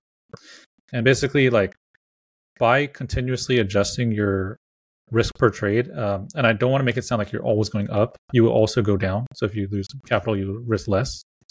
Um, it has a self regulating factor to it where when you're underperforming or the market's not uh, working with your strategy, you're going to be sizing down, and vice versa when you're performing well and the market's going really great you're sizing up. And so um, through that process you basically manage the uh, position sizing conundrum by using this basically an algorithm. And now you can just focus on trading. Like your position sizing is essentially like it's not it may not be perfectly optimal and there are ways to optimize it but like on a base level you have a lot of things taken care of. You have risk of ruin taken care of, which is number one. If you risk 1% of your account, you at minimum have 100 times till you blow up. And it's actually much more because each time you're sizing down and down, down. So, you know, we don't really want to go into those uh, intangible numbers. We just want to put, make it easy to understand. But effectively, like if you're going to be a professional trader, you're not going to lose 100 times in a row. Um, even if you randomly bought and sold, you probably would have a okay winning rate, right? So um, with Edge, you should win a lot more than that. So with that understanding, basically, you can start mapping out like, okay, this is my typical um, output, like my average winning trade, my average losing trade, my average win rate, and start understanding like how much you should actually draw down per day, and start mapping out like how many times can I draw down in a row? Like, can I literally max out five days in a row? Uh, you have to map out basically scenarios that you think are outliers because outlier scenarios happen all the time. Like it, black swans happen all the time. So um, being rec- recognizing those failure points and then building that into your system uh, with your position sizing strategy basically enables you to withstand like some pretty adverse market conditions or just terrible performances on your on your end. And that also gives you confidence to execute because you understand that each trade basically doesn't um, have like such a significant impact on your trading account and trading balance and stuff like that. But you also understand the major implication that if you do it correctly and you compound it, like the upside is much bigger. Specifically, when you pair that with uh, large uh, risk reward ratios, like you know, if you're like one to one or two to one, like you're not gonna pull ahead too much when you win. But if you're going like three, four, five, six, etc., on your winners to your losers, then whenever you win, like your compounded values grow like quite rapidly, and you also gain a lot of uh, like distance between you know like let's say you win one time, you now you can lose six times in the future. I'm not saying that you want to, but like without actually taking a loss, and um, you know for me like that combination of risk reward, compounding, and being really cognizant of risk and ruin is what allows me to basically just grow my risk over time. It's extremely motivating because um, typically traders have issues understanding like progression, but when the um, way you position size is is like growing or diminishing with your results, you understand like, oh yeah, I'm here because I put in this work, or I'm at a lower risk because I drew down and I'm performing like crap. Um, it also eliminates the aspect of sizing up and sizing down. Like I never understood how people are so um, like discretionary about sizing because they're like, today I'm going to risk 100, and then if I make good trades, I'll risk a thousand tomorrow, or like I'll risk 500 tomorrow. But they don't have any idea like the implications of the risk run on their account. They don't.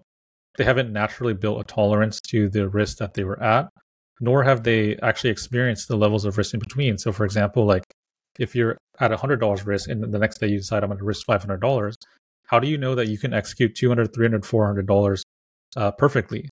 The only way you would know is if you had experienced that like to a pretty significant degree.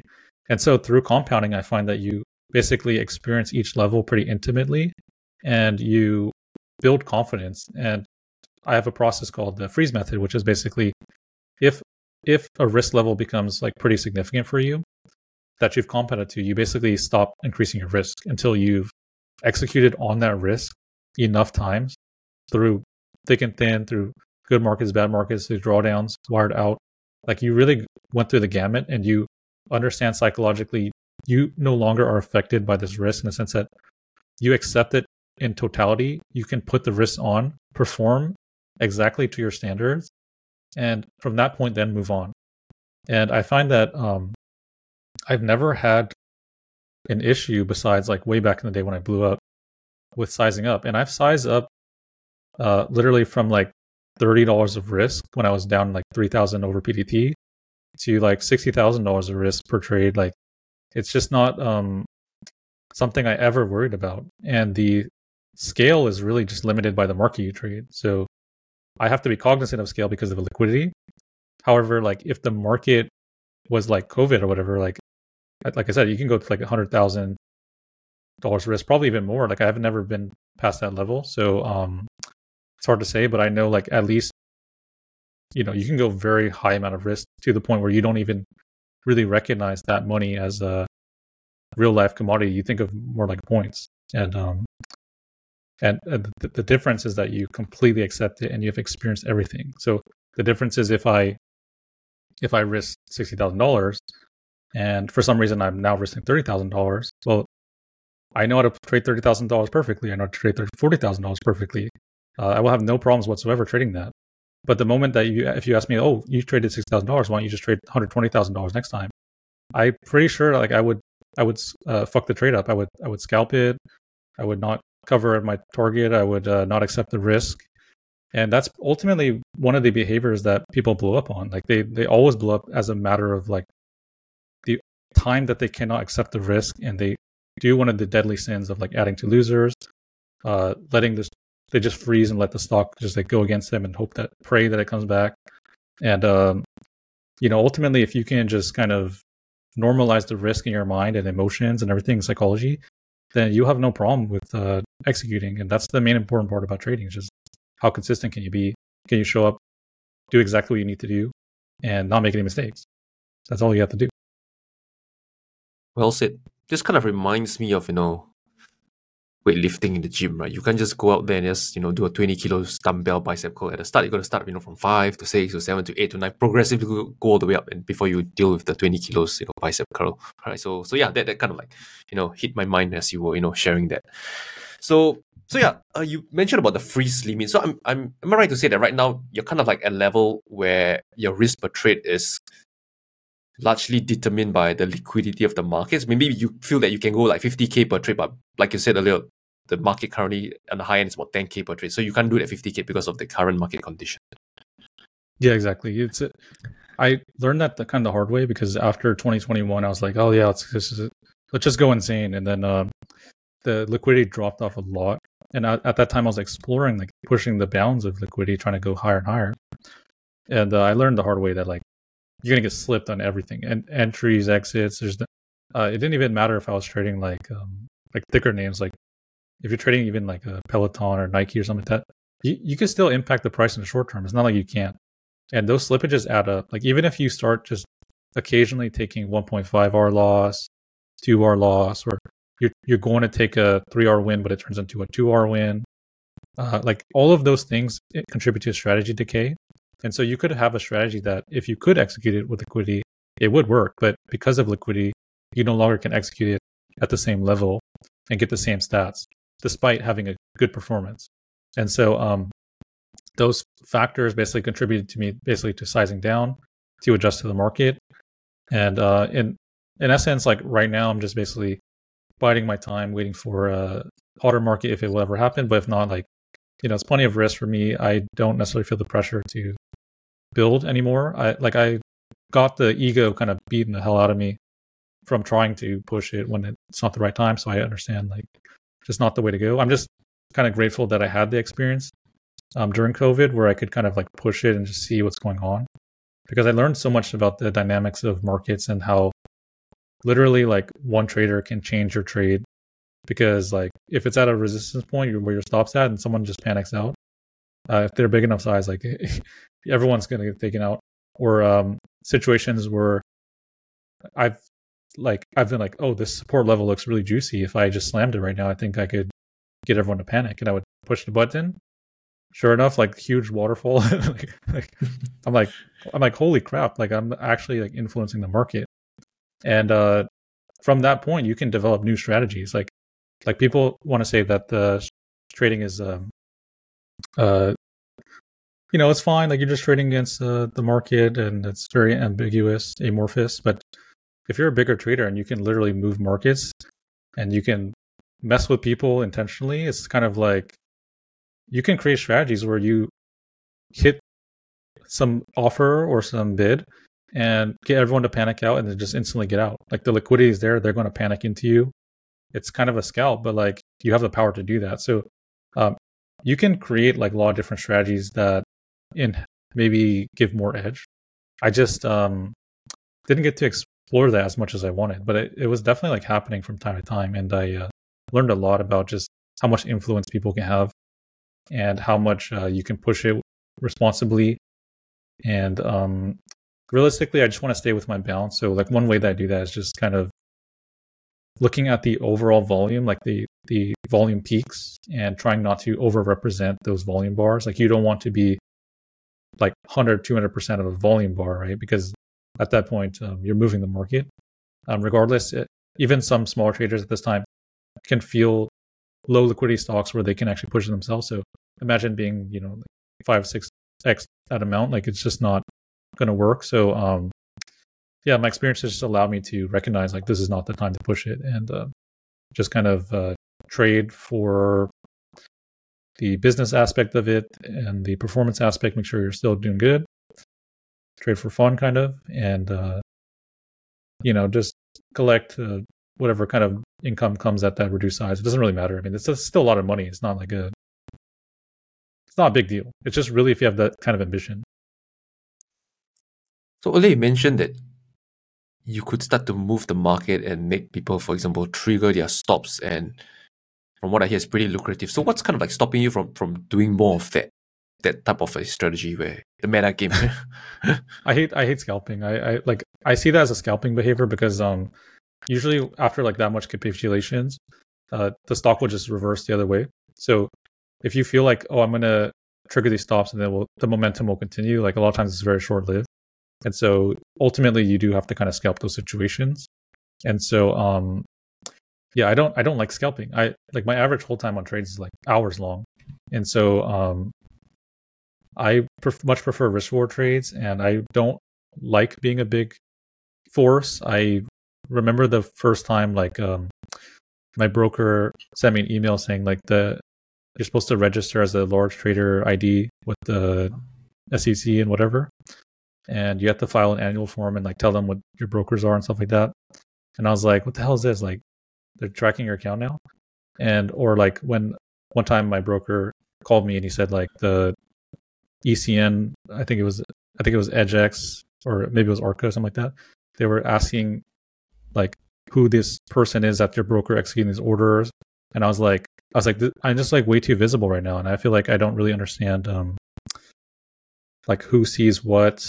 You know, I'm sure that people can see more than uh that I can see. Like I'm just a retail trader, and I don't want I don't want to have a target on my back. So I much prefer to be smaller uh, in terms of like the overall trading volume so that I can just do what I do with less stress. I think the most aggravating thing about size is just slippage. Like knowing that um, you're going to be your worst enemy someday when you cover, whether it's a win or a loss, is so frustrating. And it's also very apparent. Like when you, when, when you have larger size and you take multiple levels of, a, of the bid or offer, uh, I feel like it's extremely obvious. And whether or not you interact with a trader or a market maker, uh, their incentive is exactly the opposite of what you just did. And if you're, and I much prefer to be like riding the wave. You know, like if I was buying a large cap, I want some larger institution to be there accumulating behind me. I'm just taking a piece of it. I don't want to be the institution that has to execute over like days or weeks or months. Like that to me sounds awful because what if something random happens? You know, like a uh, price shock or whatever. Um, it's just it's not fun. Like I, I really don't like it a lot at all. Okay, and are there any other trading strategies that you are looking into since right now the environment kind of like caps you know, the size of your trades? Um, there, so there's still opportunities like to grow within the space, whether it's uh, going much broader into swing trading or uh, taking the opposite side on the long side. Uh, the other strategies I'm looking at are um, like more Qullamaggie strategy. I feel like that can be easily systematized and kind of coincides a lot with like my main trading philosophy, which is like lower win rate, higher risk reward, and holding positions. But more or less, what I realize is like it's better to just kind of be the best at what you do, in my opinion. Like I feel like unless you really want to be like an amazing, like all star Warren Buffett kind of guy, uh, if you're doing really well at what you do, you can have a fantastic life and shift those trading profits into like investments or things of that nature where it's kind of like uh, you know i don't necessarily think that you need to trade your entire life like you just have to make enough money such that your money works for you versus you working for the money so are there any investments that you have right now where your money is working for you mm-hmm. so I, I invest in uh like i own a couple of atm machines and they uh generate like really good passive income over time and I could depreciate them, which was really nice for taxes. And you do certain other investments like similar to that, where like you hire an operator. So you hire a third party operator. They obviously take a percentage of it, but like they do the the labor. Like I don't have to go out and like do that. And so um those are good investments. But I mean like really you can like why not just put a lot of your I don't want to say like investment advice, but like historically you could just put your money in the SPY or something like that and it will grow, right? So it's kind of like you don't necessarily have to beat the market. I also invest in a hedge fund. Uh, one, of my friends' hedge fund. It's actually you, you mentioned earlier is that in our pre conversation is that trade the buster, trade buster, David. Hmm. Yeah, I invest in his hedge fund, which so far is so good. I really like it, and um, I also invest in whole life insurance, which is like a alternative strategy that grows every single year, like no matter what, at a certain dividend rate. And they've never missed a payment through like Great Depression or whatever. And the advantage is that you can basically grow your money with that dividend rate that compounds. And you can take a loan against the cash value to invest in whatever. So if let's say there's an opportunity, an investment, or uh, like let's say the market crashes and I just feel like I want to dip by this opportunity, you can basically take out like 95% of the cash at a, at a certain interest rate and then invest into the opportunity while it also grows at the exact same rate um, because your cash is still there invested. So you can grow your money in two different places. So it's basically like I have a pretty uh, diversified kind of uh, investment strategy passively and all of them basically are kind of on the safe side. Like I don't put money into things that are not either generating cash flow or just growing uh, pretty stable. So I'm not, I have no exposure to like uh, cryptos or anything like that. But yeah, most of my money is just in those kinds of investments. You spoke about owning two ATM machines earlier, and that got me curious. How, how does that work? Oh, not two. I, I own a, I own a, like a lot.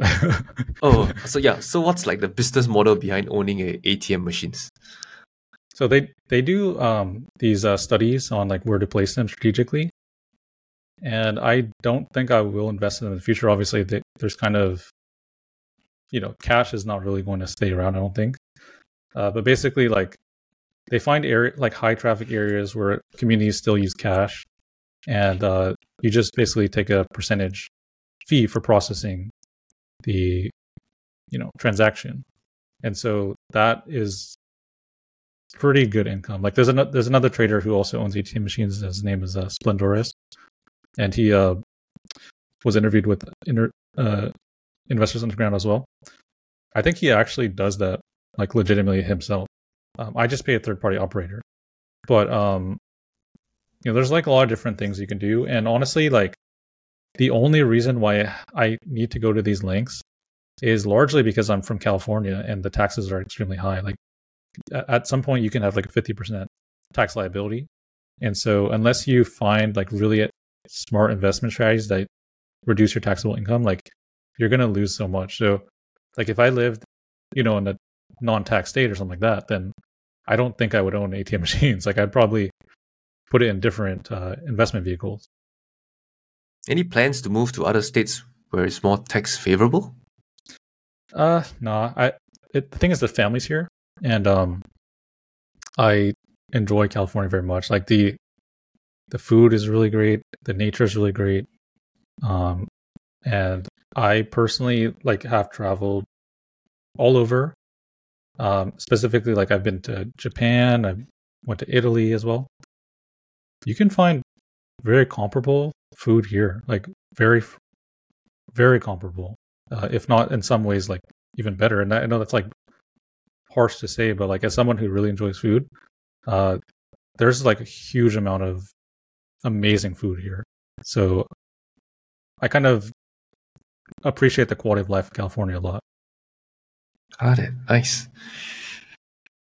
And you know, since you have plans, investment plans, passive income. So is day trading something you plan to do, you know, for the rest of your life, or eventually there'll be a cutoff point? It's like, uh, uh-uh, it's enough. I'm out of here. I, I haven't. I, I, I think I've definitely slowed down a lot more in terms of like being willing to take off more time, and I can see myself uh, potentially automating some strategies in the future. Um, I do like I've always built systems in the back of my mind of like if I did retire, this is how I would execute. And so I know like those can still capture the opportunities I'm looking for. Um, however, like they won't capture as much.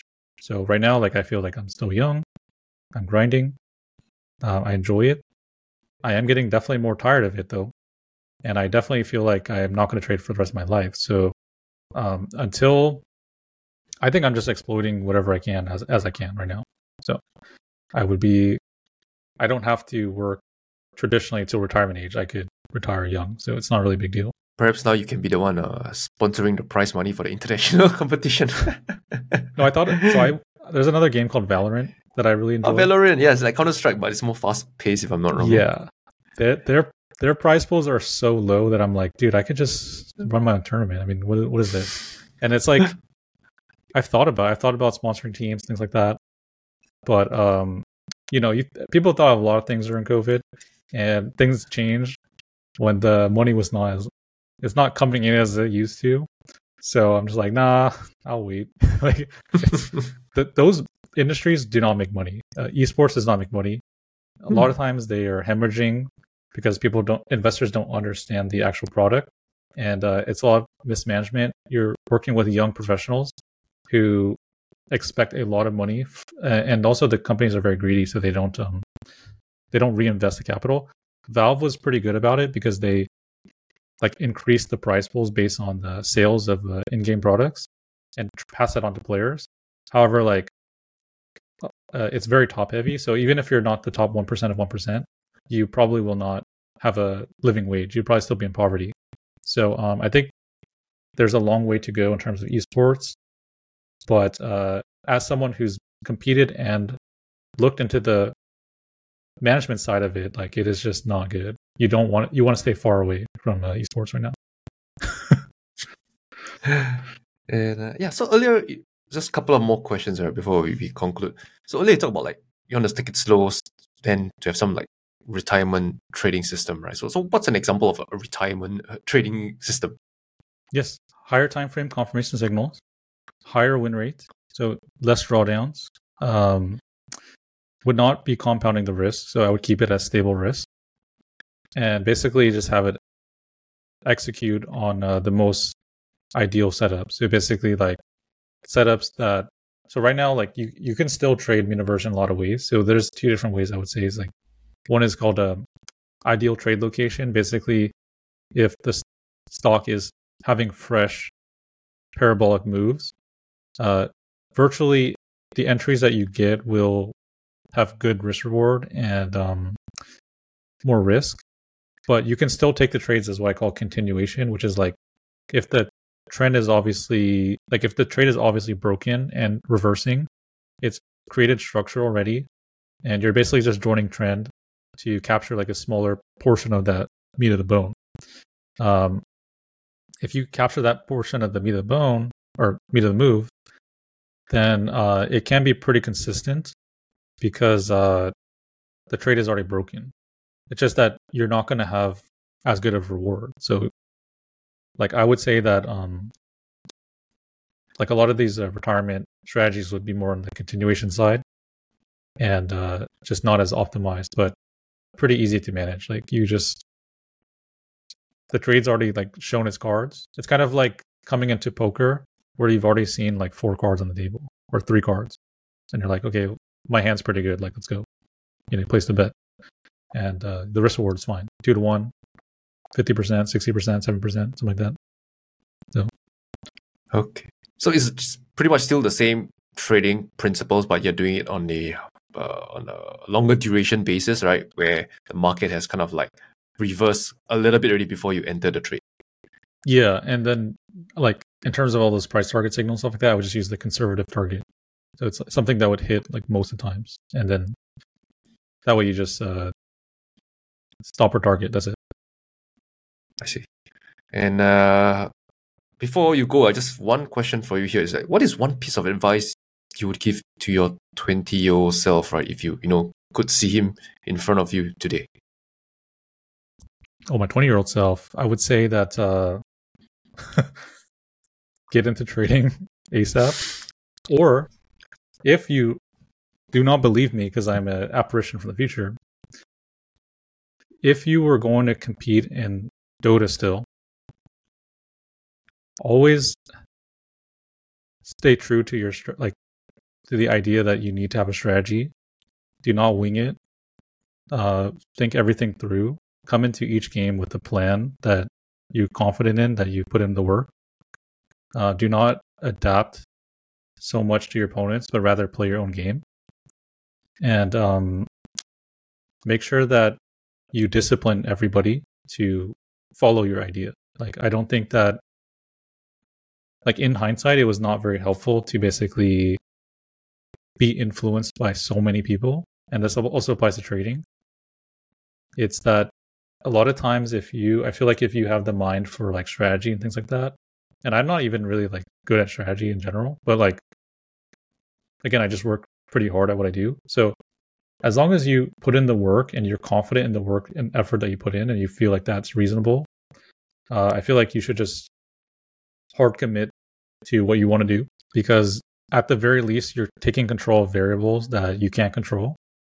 And, you know, let your opponents make mistakes. Just be the best at what you do. That's all you need to, that's all you need to do to succeed, I think.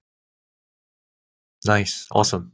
Thank you so much, Brian. I really enjoyed this this conversation with you here today, right? You know, we talk about esports. You give me a insights to how competitive gaming is like, you know, something that I have never achieved, nowhere near your level of achievement. You explain to me step by step, you know, your trading methodology, right? You know, in very systematic way, patient. So thank you. right? I really appreciate your time and I'm so happy to be able to speak with you today. Right? Thank you, Brian. Yeah, anytime. Thank you.